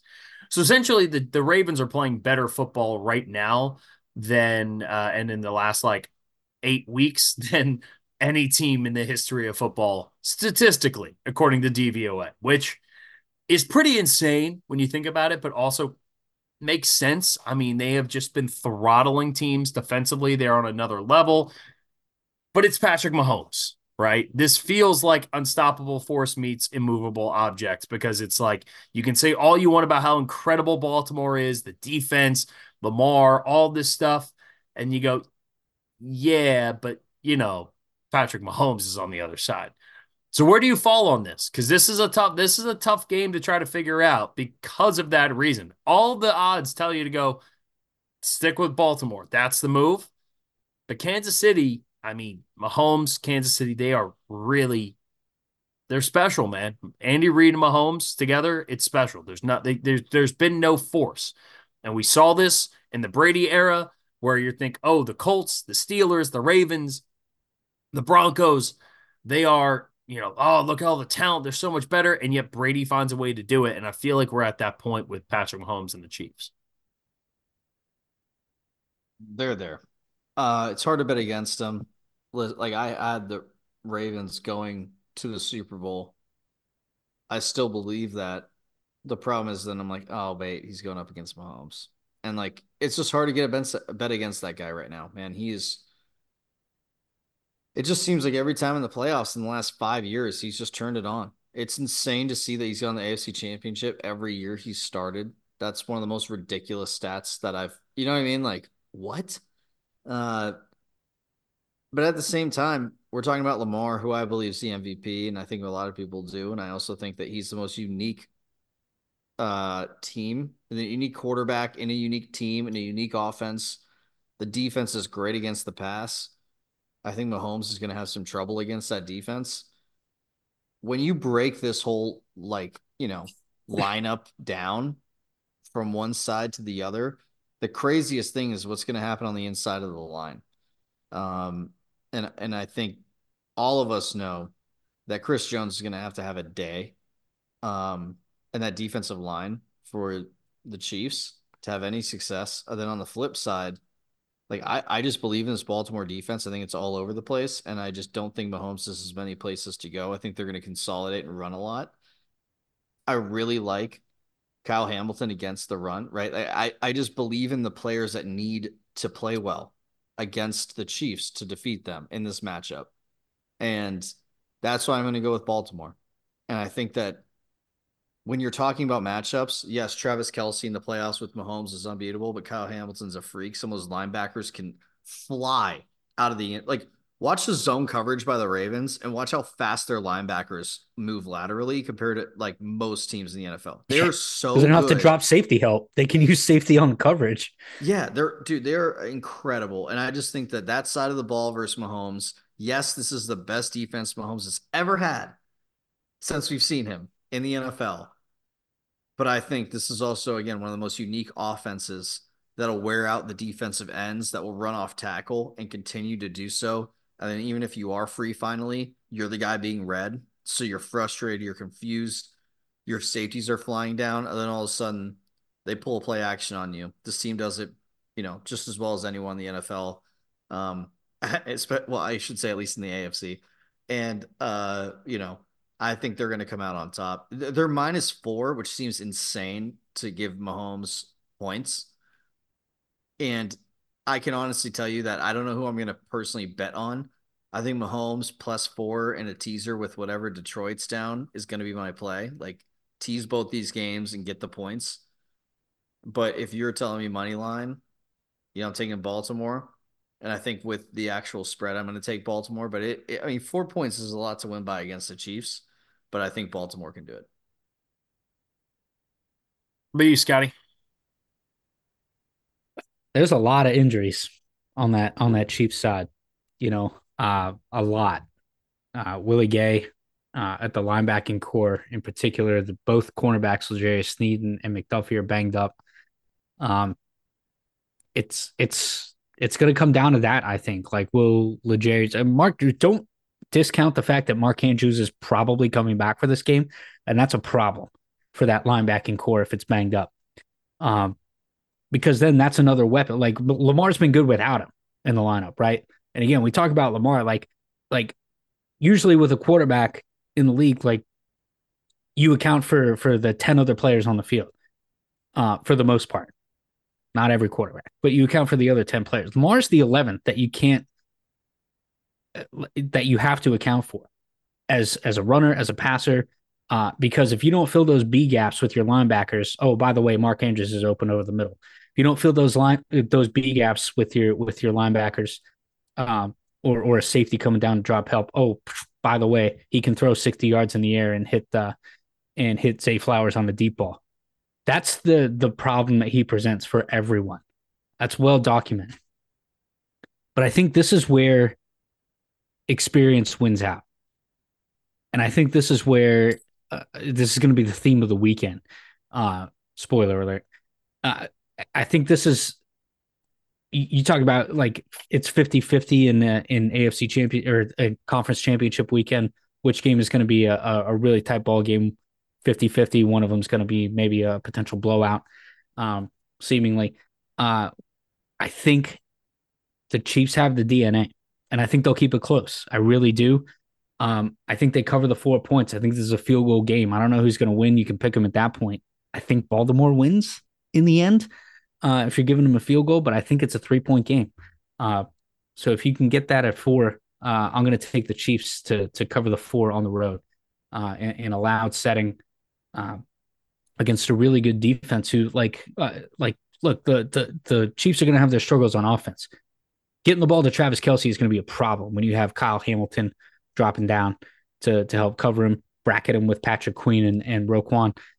But again, like if you're going to have to commit those guys, you're going to be able to run the ball with Pacheco. And then when you have to pull those guys up to help stop that run, there's there's MVS or uh, or or Rashee Rice over the middle for uh, for an underneath. Like this game is going to be really really tight. I think it's it's down to the wire, three point game in the end. Uh, so give me the Chiefs to cover. Yeah, Chiefs Chiefs banged up with injuries. Um, Mark Andrews is uh, expected to play for the first time. He has not fully been activated yet, but he has practiced fully. He practiced last week too before the Texans game. Uh, I think they were just making sure he was going to be good before he comes back. I see this game going in two different ways. I see one where Baltimore is just clearly the better team. They're healthier. We all come in, we do the Mahomes thing, and it just doesn't matter because Baltimore is just that good defensively. And we're like, oh right. yeah, that's right.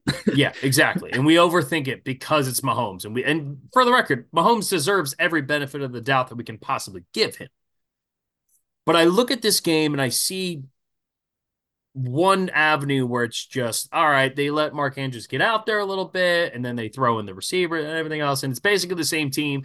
Sprinkle in a little Mark Andrews. The defense goes nuts. The offensive line doesn't hold up. The defense for Kansas City isn't able to do it, and boom. The other way I see this, which is that Mahomes just makes the most out of everything, which he's always been one to do. And even the way that like Rashee Rice and some of the guys have looked so far in the postseason through the first few games for Kansas City has been like, holy shit, they're going to go do it again. It's going to be another run, right?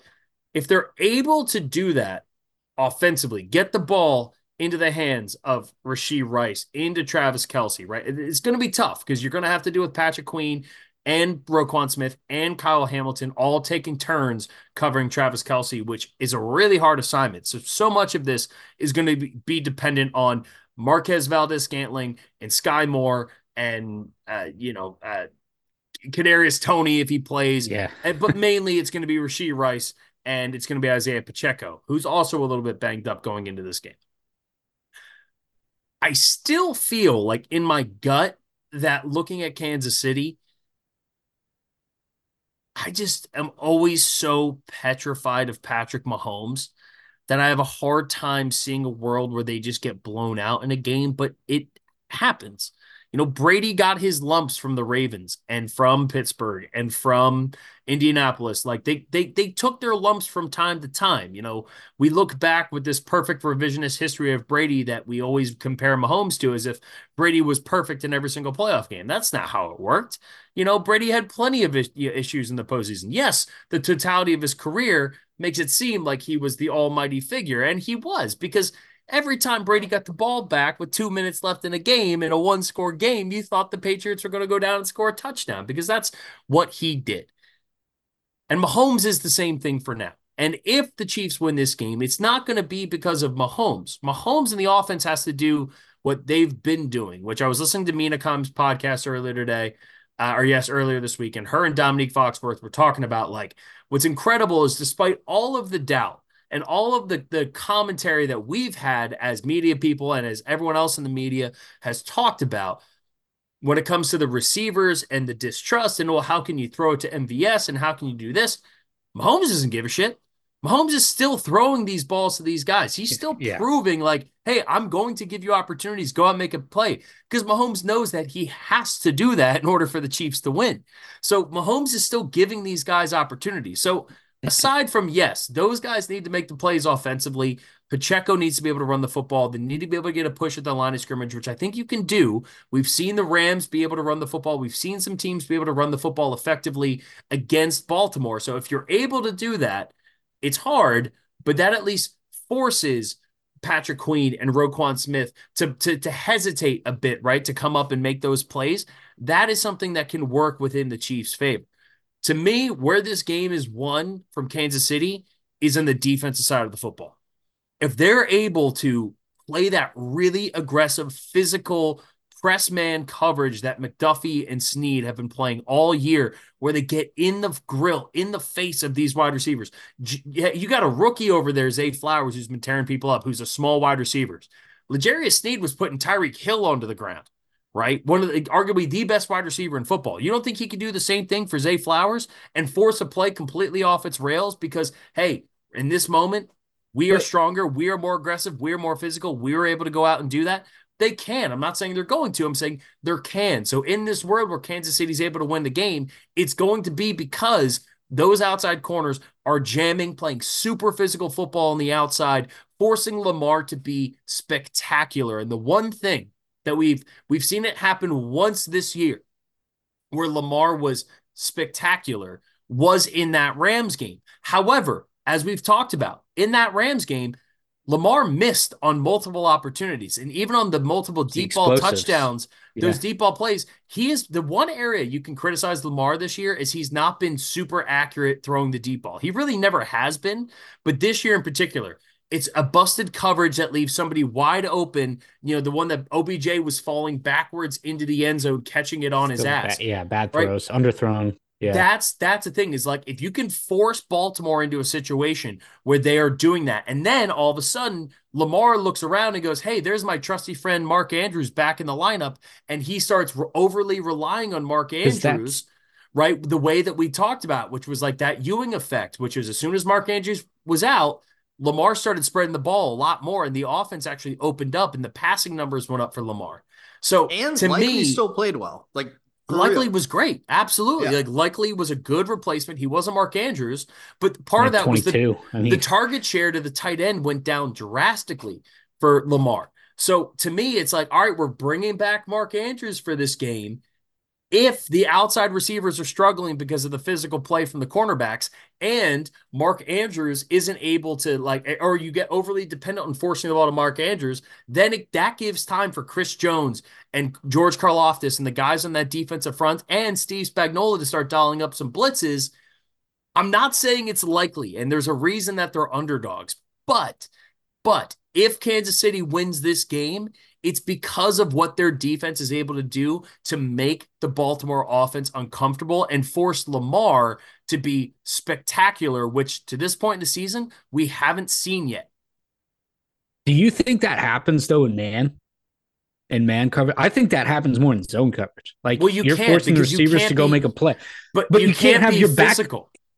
but you can't. uh, Yeah, but also in man coverage, if you're jam like playing physical with those guys, your back's going to be to Lamar the entire time as a cornerback. You can't come and help Well, and that's if he why, takes off again, and runs. Which and that's the thing is like, first of all, when I say Lamar has to be spectacular, Lamar is spectacular. What he can do on the ground, he's literally the Yeah, leading rusher for Baltimore, yeah. and the, like he's got 800 yards on the ground. Like Lamar is spectacular. What I'm talking about is him playing an overall perfect game. And the thing Yeah. is, is they can do all of that in the passing game, and Lamar can still break your back on a third and 12 by breaking off a crazy run, and it won't even matter. Exactly. So, what I'm saying is that this is the perfect world. This is the world where the Chiefs win this football game. And if this is the case where they play that really good press man coverage, that means you're going to need exceptional safety play from the two guys behind the outside cornerbacks. And you need Willie Gay and you need uh, Nick Bolton to be unbelievable in terms of getting Lamar to ground. But when you look at the games Yeah. that Baltimore has struggled in this year, you look at that Cleveland game, that's what Cleveland did is they played super physical at the line of scrimmage with the wide receivers. And then you had Grant Delpit and you had Jeremiah Owusu getting after them. And more importantly, you had an elite pass rusher and Myles Garrett getting after the quarterback. And Lamar got Pittsburgh does that too. They beat him Lam- twice. Yeah, and I think Lamar got sacked four or five times in that game against Cleveland. So to me, it's like the defense is the is going to be the engine because I think with with Mahomes, you're always going to get a base level of points. But if the defense can go out there and play a, a, a- not a perfect game, but an awesome, awesome game, physical, match the level of physicality that Baltimore has played at, because that's the one thing is no team has has matched the physicality that Baltimore has played at this year. I think, I think Kansas City can because of the way that their cornerbacks and their secondary plays physical, because of their linebacker play, because of Chris Jones. But then on the offensive side of the ball, you have one of the most physical running backs in the NFL in Isaiah Pacheco, who he doesn't care if he's a little banged up, if he's got a groin or an ankle or whatever, he's going to hit you like a fucking sledgehammer. So McKinnon I- too. This is this is a prime McKinnon game. Yeah, I, I, I, again, I think Baltimore, for the most part, is going to control this game, and I don't think it's going to matter because they have too many different ways to beat you, and Lamar is such a Swiss Army knife. But, and this is the last thing I'll say in favor of Kansas City before I officially announce my pick. Lamar has never won a big time playoff game. Right? The wins on his resume from the playoff perspective were wild card and or this past week divisional rounds he's anytime he's gone up against Mahomes. And he had a quote in his press conference this week, which I just saw, um, that he said, well, where was it? I had it here a second ago, which was about his uh him facing Mahomes. He goes, I don't like competing against him at all, which is a testament to how great Lamar uh, Mahomes is. But I'm also curious, like if Lamar comes in and all of a sudden starts throwing these ducks, if it's Lamar get when he won the MVP against the Chargers that year in the playoffs, I mean, we could be looking at the Chiefs walking into the Super Bowl again if Lamar doesn't come in and do his job the way he's supposed to do it. Or if Lamar goes hero ball and he tries to run too much, or if he relies too much on Mark Andrews. What he needs to do is go in and play their game. But if Kansas City makes that hard and makes Lamar be the one to beat them, then I think you're kind of that that actually hurts Baltimore a little bit. Because so far in, in big time games, like we've seen it in the regular season, but in big time playoff games, Lamar hasn't showed up the way that we've expected him to. So I think a lot of people are going to come in heavy on Baltimore here. I'm going to take the Chiefs plus four. Mahomes is an underdog. It gives you the leeway if it's a close game. I say this knowing very, very well that Baltimore's defense could just absolutely uh, like obliterate Kansas City. But I'm gonna take Kansas City plus four because Mahomes is an underdog, and you're getting that four points. To me, yeah. that's that's a lot. You so, can't argue with it. You cannot argue with it. That's yeah. that's a thing at this stage, man. I think, and and to yeah. be clear, I think we got the the top four or the final four is correct. Like these are the four best teams in the NFL. Agreed. Like we got it right. Yeah, it's uh crazy. So Vito, real quick, you picked the Ravens minus four, but but but by a hair, right? Yeah. Yes, very close. I just think uh, I believe in them, especially at home. Good for. I mean, look, I Baltimore first home playoff game for Baltimore in like 40 years or something, something crazy since the Baltimore Colts. That's how champion, long it's been. A, cha- AFC championship, championship game. Sorry, game. yeah, not yeah. playoff game. A- home AFC championship game. Yeah, it was in the 70s, I think. Um, I mean, look, I want to take the Ravens because I just I they're playing literally the best football that DVOA Wagon. has ever has yeah. ever recorded. But that dude is on that dude's on the other side, and I I I literally I came into this podcast picking the Ravens and this is how much I've waffled. I think I've gone back and forth like four or five times this week. And I, I think I'm leaning on Kansas City just because I I worry about Lamar being trying to be Superman. And I think there's a very good chance that he tries to do that. I don't know. I'm excited. All right. Next game, NFC Championship game. Scotty, do you want to go first or last? I'll give you the choice. Um, what do you think, bud? I think I'll go last. You want to go last? All right. Uh, Vito, you you kick us off here. Niners, Lions. Niners are Ooh. a seven point favorite in this game. Yeah, and uh, damn, I just during this pod, I saw it jump up to seven and a half, back to seven, up to seven and a half, back to seven. So it's been all over. Um, listen, I think Scotty, I'm sorry to say, I think a lot of people are rooting for the Lions here, right? It's just the no. newer team. It's the really? storyline.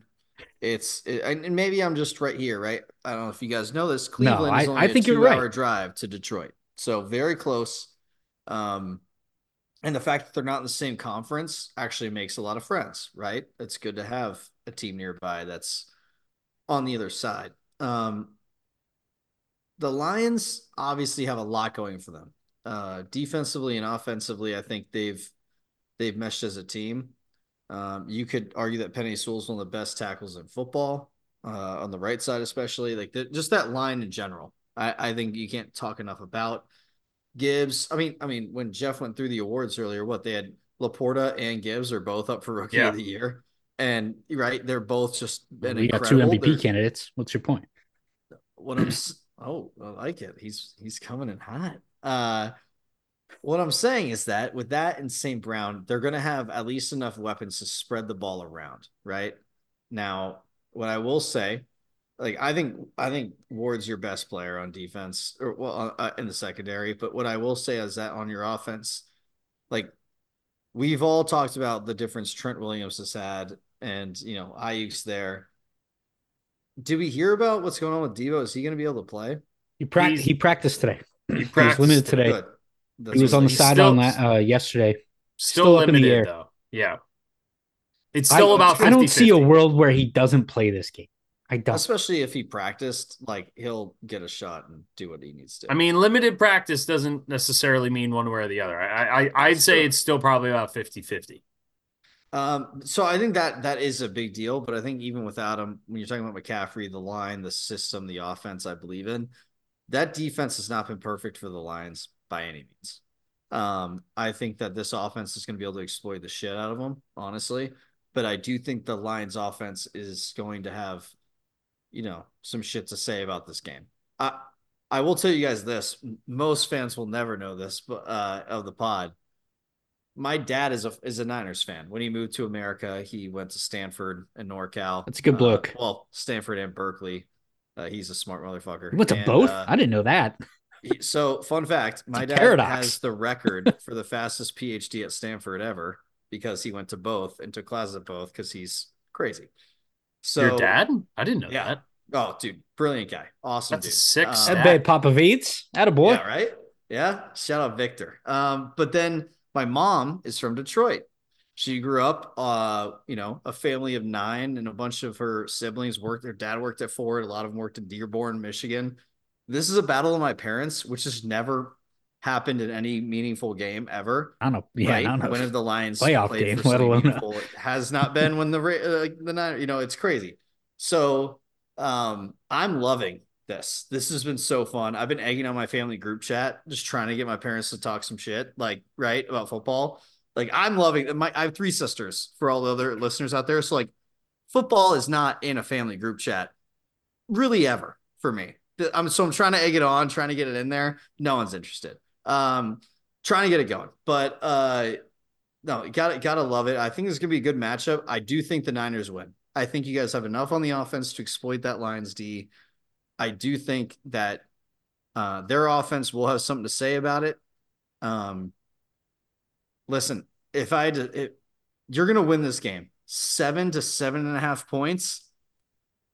That's a lot. That's a You lot. think it's a lot like last week?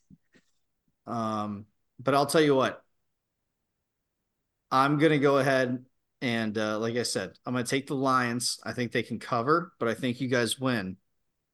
And again, against the spread, the Lions are 13 and six. The Niners are nine, eight, and one.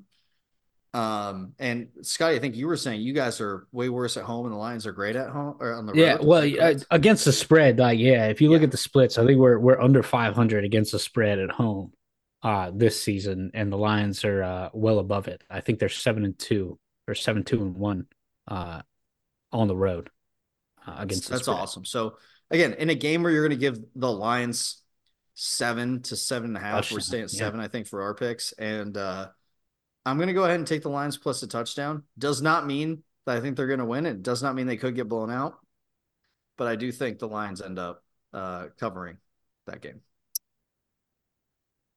I think the Lions win.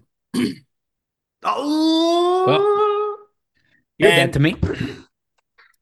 Look, this this is my objective opinion. This is not subjective. This No, it's not. Just letting- this fucking is- say it. I go and pick your team 14 fucking weeks out or 17 weeks out of the year, and you come in with this Hey, bullshit. I picked against. I picked against my own team more than anyone else on this podcast. Great. And I sat here and picked yours, and now you're gonna shit on mine. Because that has here. that has nothing to do with it, Scott. That has Ah, nothing to do with it, bud. I'm sorry. Okay. bullshit. I think it's Fucking very, Fantasyland very likely bullshit. that the Niners win this game and go on to the Super Bowl. I do. I do think it's very likely. Okay. The reason I'm picking the Lions, and I, I said a little bit of this on Tuesday's pod. The Lions remind me a lot of the University of Washington, right? During the college football playoff. It lost. Vito Vito is holding up Spoiler uh, alert. was talking about the semifinal, which they won. Okay. And the reason that I was pulling and, and, and believed in Washington as much as I did was because that team was battle tested. That team won a bunch of weird games. They had that game against Arizona, which Arizona ended up becoming a really good football. Like we learned later, was ended up being a really good football team, right? They were battle tested. They had games where their defense got shredded apart against Oregon, right? And then they had games where the offense couldn't move the football against Arizona, and then they still found ways to win.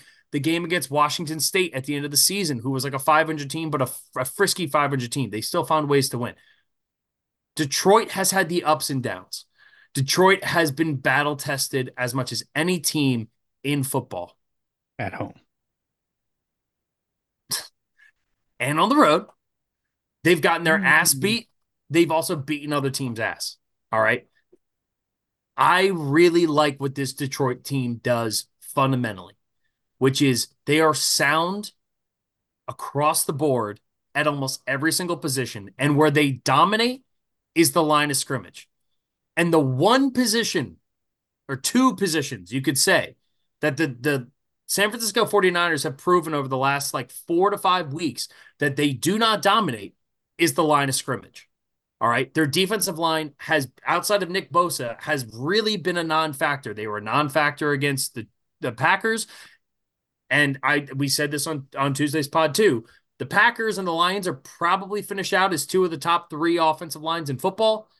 The right side of that offensive line for San Francisco has been pretty mediocre for the most part. Trent Williams, incredible. The rest of them, pretty good to mediocre.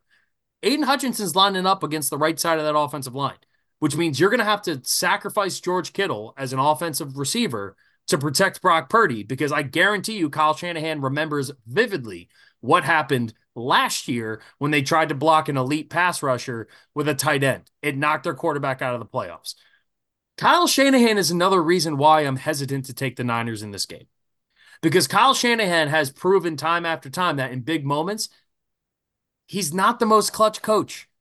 He can be brilliant. He can create this amazing coaching tree below him. He can do all these awesome things. But in big games, how many times has he not showed up? He was bad last week. And you can't blame that on Deebo, Deebo Samuel. He was bad. The clock management, the game management, the play calling, all of that stuff in big moments when you are the head coach and you're also calling plays, you are managing so many things on your plate. And on top of that, too, it's kind of that like don't half-ass two things, whole-ass one thing mentality. I think in mm-hmm. big games when the pressure ratchets up to its highest, I think it's really difficult to be the play calling head coach and the game manager at the same time. Not to say mm-hmm. it's impossible. We've seen people do it all the time, in college. I do it. it is perfect. He, he, did it last week in the fourth quarter, but yeah, go on. Yeah, after they were losing to the seven seed, Scotty. Still, he also was doing it when he was the playoffs. He, he was just the offensive coordinator in twenty-eight to three. Like there have been plenty of times. How was he during the game against the Chiefs the last time Kyle Shanahan was coaching in the Super Bowl? Like mm-hmm. you can't you can't sit there and I know you're Mr. Positivity Move right now as you should be, as you should be. But you also can't look and not say that Kyle Shanahan has not choked in big moments in the postseason. He went up against Sean McVay in the NFC Championship game two years ago. What happened? He got his ass spanked. He got completely outcoached in that game by Sean McVay, even though Kyle Shanahan owns Sean McVay in every other game that they've played. Sean McVay beat him in the biggest game of their careers going head to head. I'm not saying it's going to happen, but if you're going to give me seven points and I'm going to look at this, game. you're looking at this team with Detroit, who defensively has gotten so much better in the secondary as the season's gone on. They're the number one run defensive team in the league. If you get Deebo Samuel, you're getting a fraction of what Deebo Samuel normally is. Brandon Aiyuk hasn't made a big play outside of like what he had like one big catch and one big touchdown again against Green Bay. But other than that, he's been a basically like a non-factor in the offense for the last like month of the season. Kittle's been the biggest part of it, but they're going to need Kittle to stay in block or they're going to have to keep Juszczyk in. And then the second, because of that offensive line, the multiplicity that we've talked about with Kyle Shanahan's offense and how they can flex around with all these five guys and go five wide and then run 12 personnel or 21 personnel and they can flirt around, that becomes less effective when their offensive line isn't good enough to stop what has been a really good pass rush. Now, I'm saying all of this understanding that the Detroit Lions are playing in the NFC Championship game for the first time in 35, 40 years, and they're going to be relying on four rookies to play really good football Brian Branch, Jack Campbell, Jahmyr Gibbs, and Sam LaPorta. Sam LaPorta is a big problem for San Francisco because no matter what Sam LaPorta does, Fred Warner, Dre Greenlaw, or one of the safeties is going to have to pay attention to him, which gives one on one opportunities for Jameson Williams, for Amon-Ra St. Brown, and for Josh Reynolds. They can beat you in so many ways. And the biggest thing of all that I'm fully bought in with the Lions is that Jared Goff is playing the singular best football in his entire career. And you can make the argument that in the playoffs, he has been the best quarterback not named Patrick Mahomes. At home. Say at home all you want. What I've said just there is a fact. What you said is a fact. Give credit where credit's due. Again, I still think it's very likely the Lions win the, or the, the Niners win this game, but I believe in this Lions team. I really, really do. I think they are battle tested, and I think they're going to win this game and then probably get their ass kicked in the Super Bowl. But I think the Lions get it done. I'm taking the Lions plus seven, and I love them on the money line if you want to sprinkle a little bit of extra action on them, because I think there's a very, very real world where the Lions win this football game. Yeah, no, I like for the record, Look, that's why it. I asked if you wanted to go first because I knew I was taking the Lions. So I didn't know if you wanted to respond or if you wanted yeah, to be always the contrarian. Uh, look, I You're the contrarian. Fuck out of here. I think I think you you have a point. Like they they can very well get in there and and control the line of scrimmage and move the ball in the running game. At the same time, their running game runs through the middle, and you're not getting through. I, look, Chase Young has two sacks, but he's been a disruptor in the middle.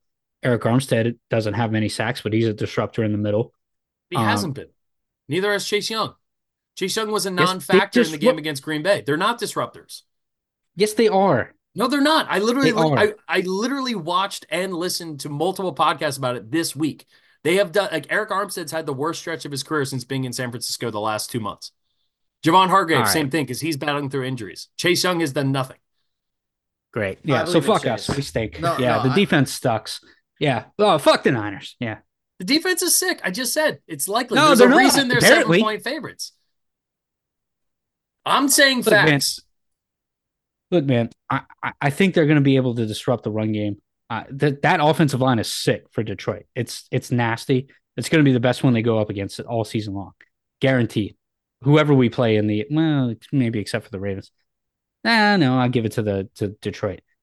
It's going to be the best offensive line we go up against all season long. For sure. Um, for sure. But I think, uh, you know, part of part of where you can dictate the game at home is is getting Jared Goff uncomfortable in the passing game early and often. So they're going to send blitz a lot, like early. You're going to see that, no doubt. And if it doesn't work, doesn't work. Then we dial it back. Say, hey, Fred, you're going to play more in coverage. Dre Gre- Greenlaw, you're going to play more in coverage, which is what we saw in the fourth quarter against the Packers. I can see that playing out a lot uh, on the defensive side of the ball, the way that last week played out. Um, on the other hand, you got a guy in Brock Purdy who Jeff hates, uh, who's only in the playoffs been fucking phenomenal. All he he's was done terrible last week, but okay. terrible last week. Yeah, that's great. But in two uh two seasons, including the playoffs, he's 20 and 5, and we averaged 29.2, 17 Correct. and 3, and we averaged 31 with Brock and Deebo and Trent on the field at the same time. He led six categories in the NFL in the regular season. He's top five in QBR in eight categories in the regular season and in the playoffs last year and this year combined. He's in the top five of all of those categories as well. Oof. You can say the same thing about Jared Goff, who has a similar storyline. Number one overall draft pick going against the the last pick in the draft. Uh, and, and they have similar paths. Uh, Brock's really good. Oh, all of a sudden we got to shit on him.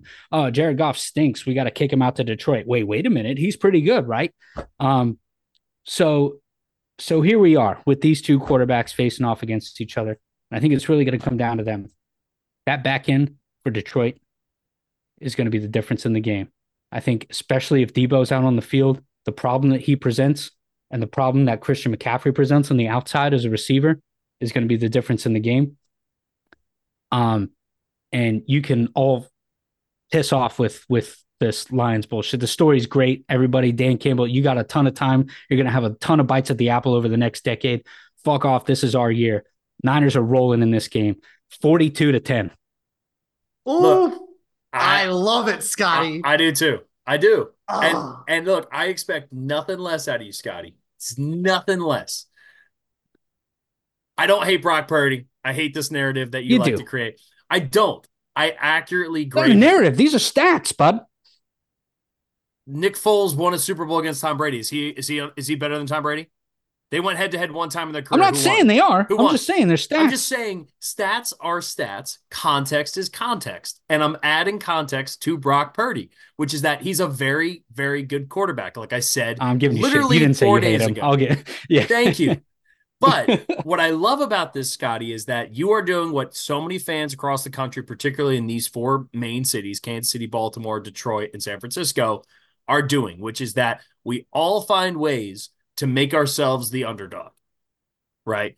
And I love that Niners fans are like, Chip on the nobody, belie- Brock. nobody believes Yeah. in us. Kansas City be fans are saying nobody respects Patrick Mahomes, even though everyone in the world respects Patrick Mahomes. People respect Brock Purdy. People respect Jared Goff. People respect Lamar. All of these things. People do it across the board. But this is a part of being a fan. Is when you're in these moments, you talk yourself into it. Unless you're from Philly, in which case you just expect terrible things to happen to you at all times, which is what I do. But every other fan base and Detroit. expects Well, hey, but Detroit's even like buying into the, the underdog thing, right? Because they haven't been there. They haven't. They don't have the scars, right? If this goes poorly, it's going to be a big old scar that they're going to carry with them for a long time, right? And that's fine. That's it. You're gonna have t- a bite at the apple for the next decade. But okay? but I love I love that the Niners are now like, oh, I've said it all year that they're the most talented team in football. It's like nobody believes in us. No one thinks we're any good. No, you're really fucking good. Nobody believes in Kansas City. No one likes Patrick Mahomes. No, Patrick Mahomes is the arguably the best quarterback I've ever seen in my life. Like, I just love this. I love this about fandom. I love this about football that it brings out this this like primal side of us where they're like, no one believes us. We're gonna go ahead and fucking tackle this thing. Like NFL films music should be playing in the background at all times. Like I just I love this. I love this. I love the energy out of your Scotty, and I would expect nothing less from you. And again, I think it's very likely that a 42 to 10 outcome is just as just as equally possible as the Lions winning this game. I wholeheartedly believe that.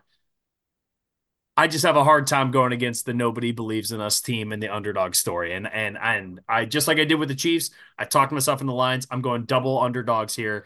Vito's rolling with the Ravens, the favorites in the AFC Championship. He's taking the Lions uh, on the on, on the points, which I think is the smart move. Take them at plus seven if yeah. you're betting. No, I look at the end of the day. Uh, uh that number is a lot. Yeah, like but look, I can see this going like last week, and, like so and we pull out last, a, a four or five point win.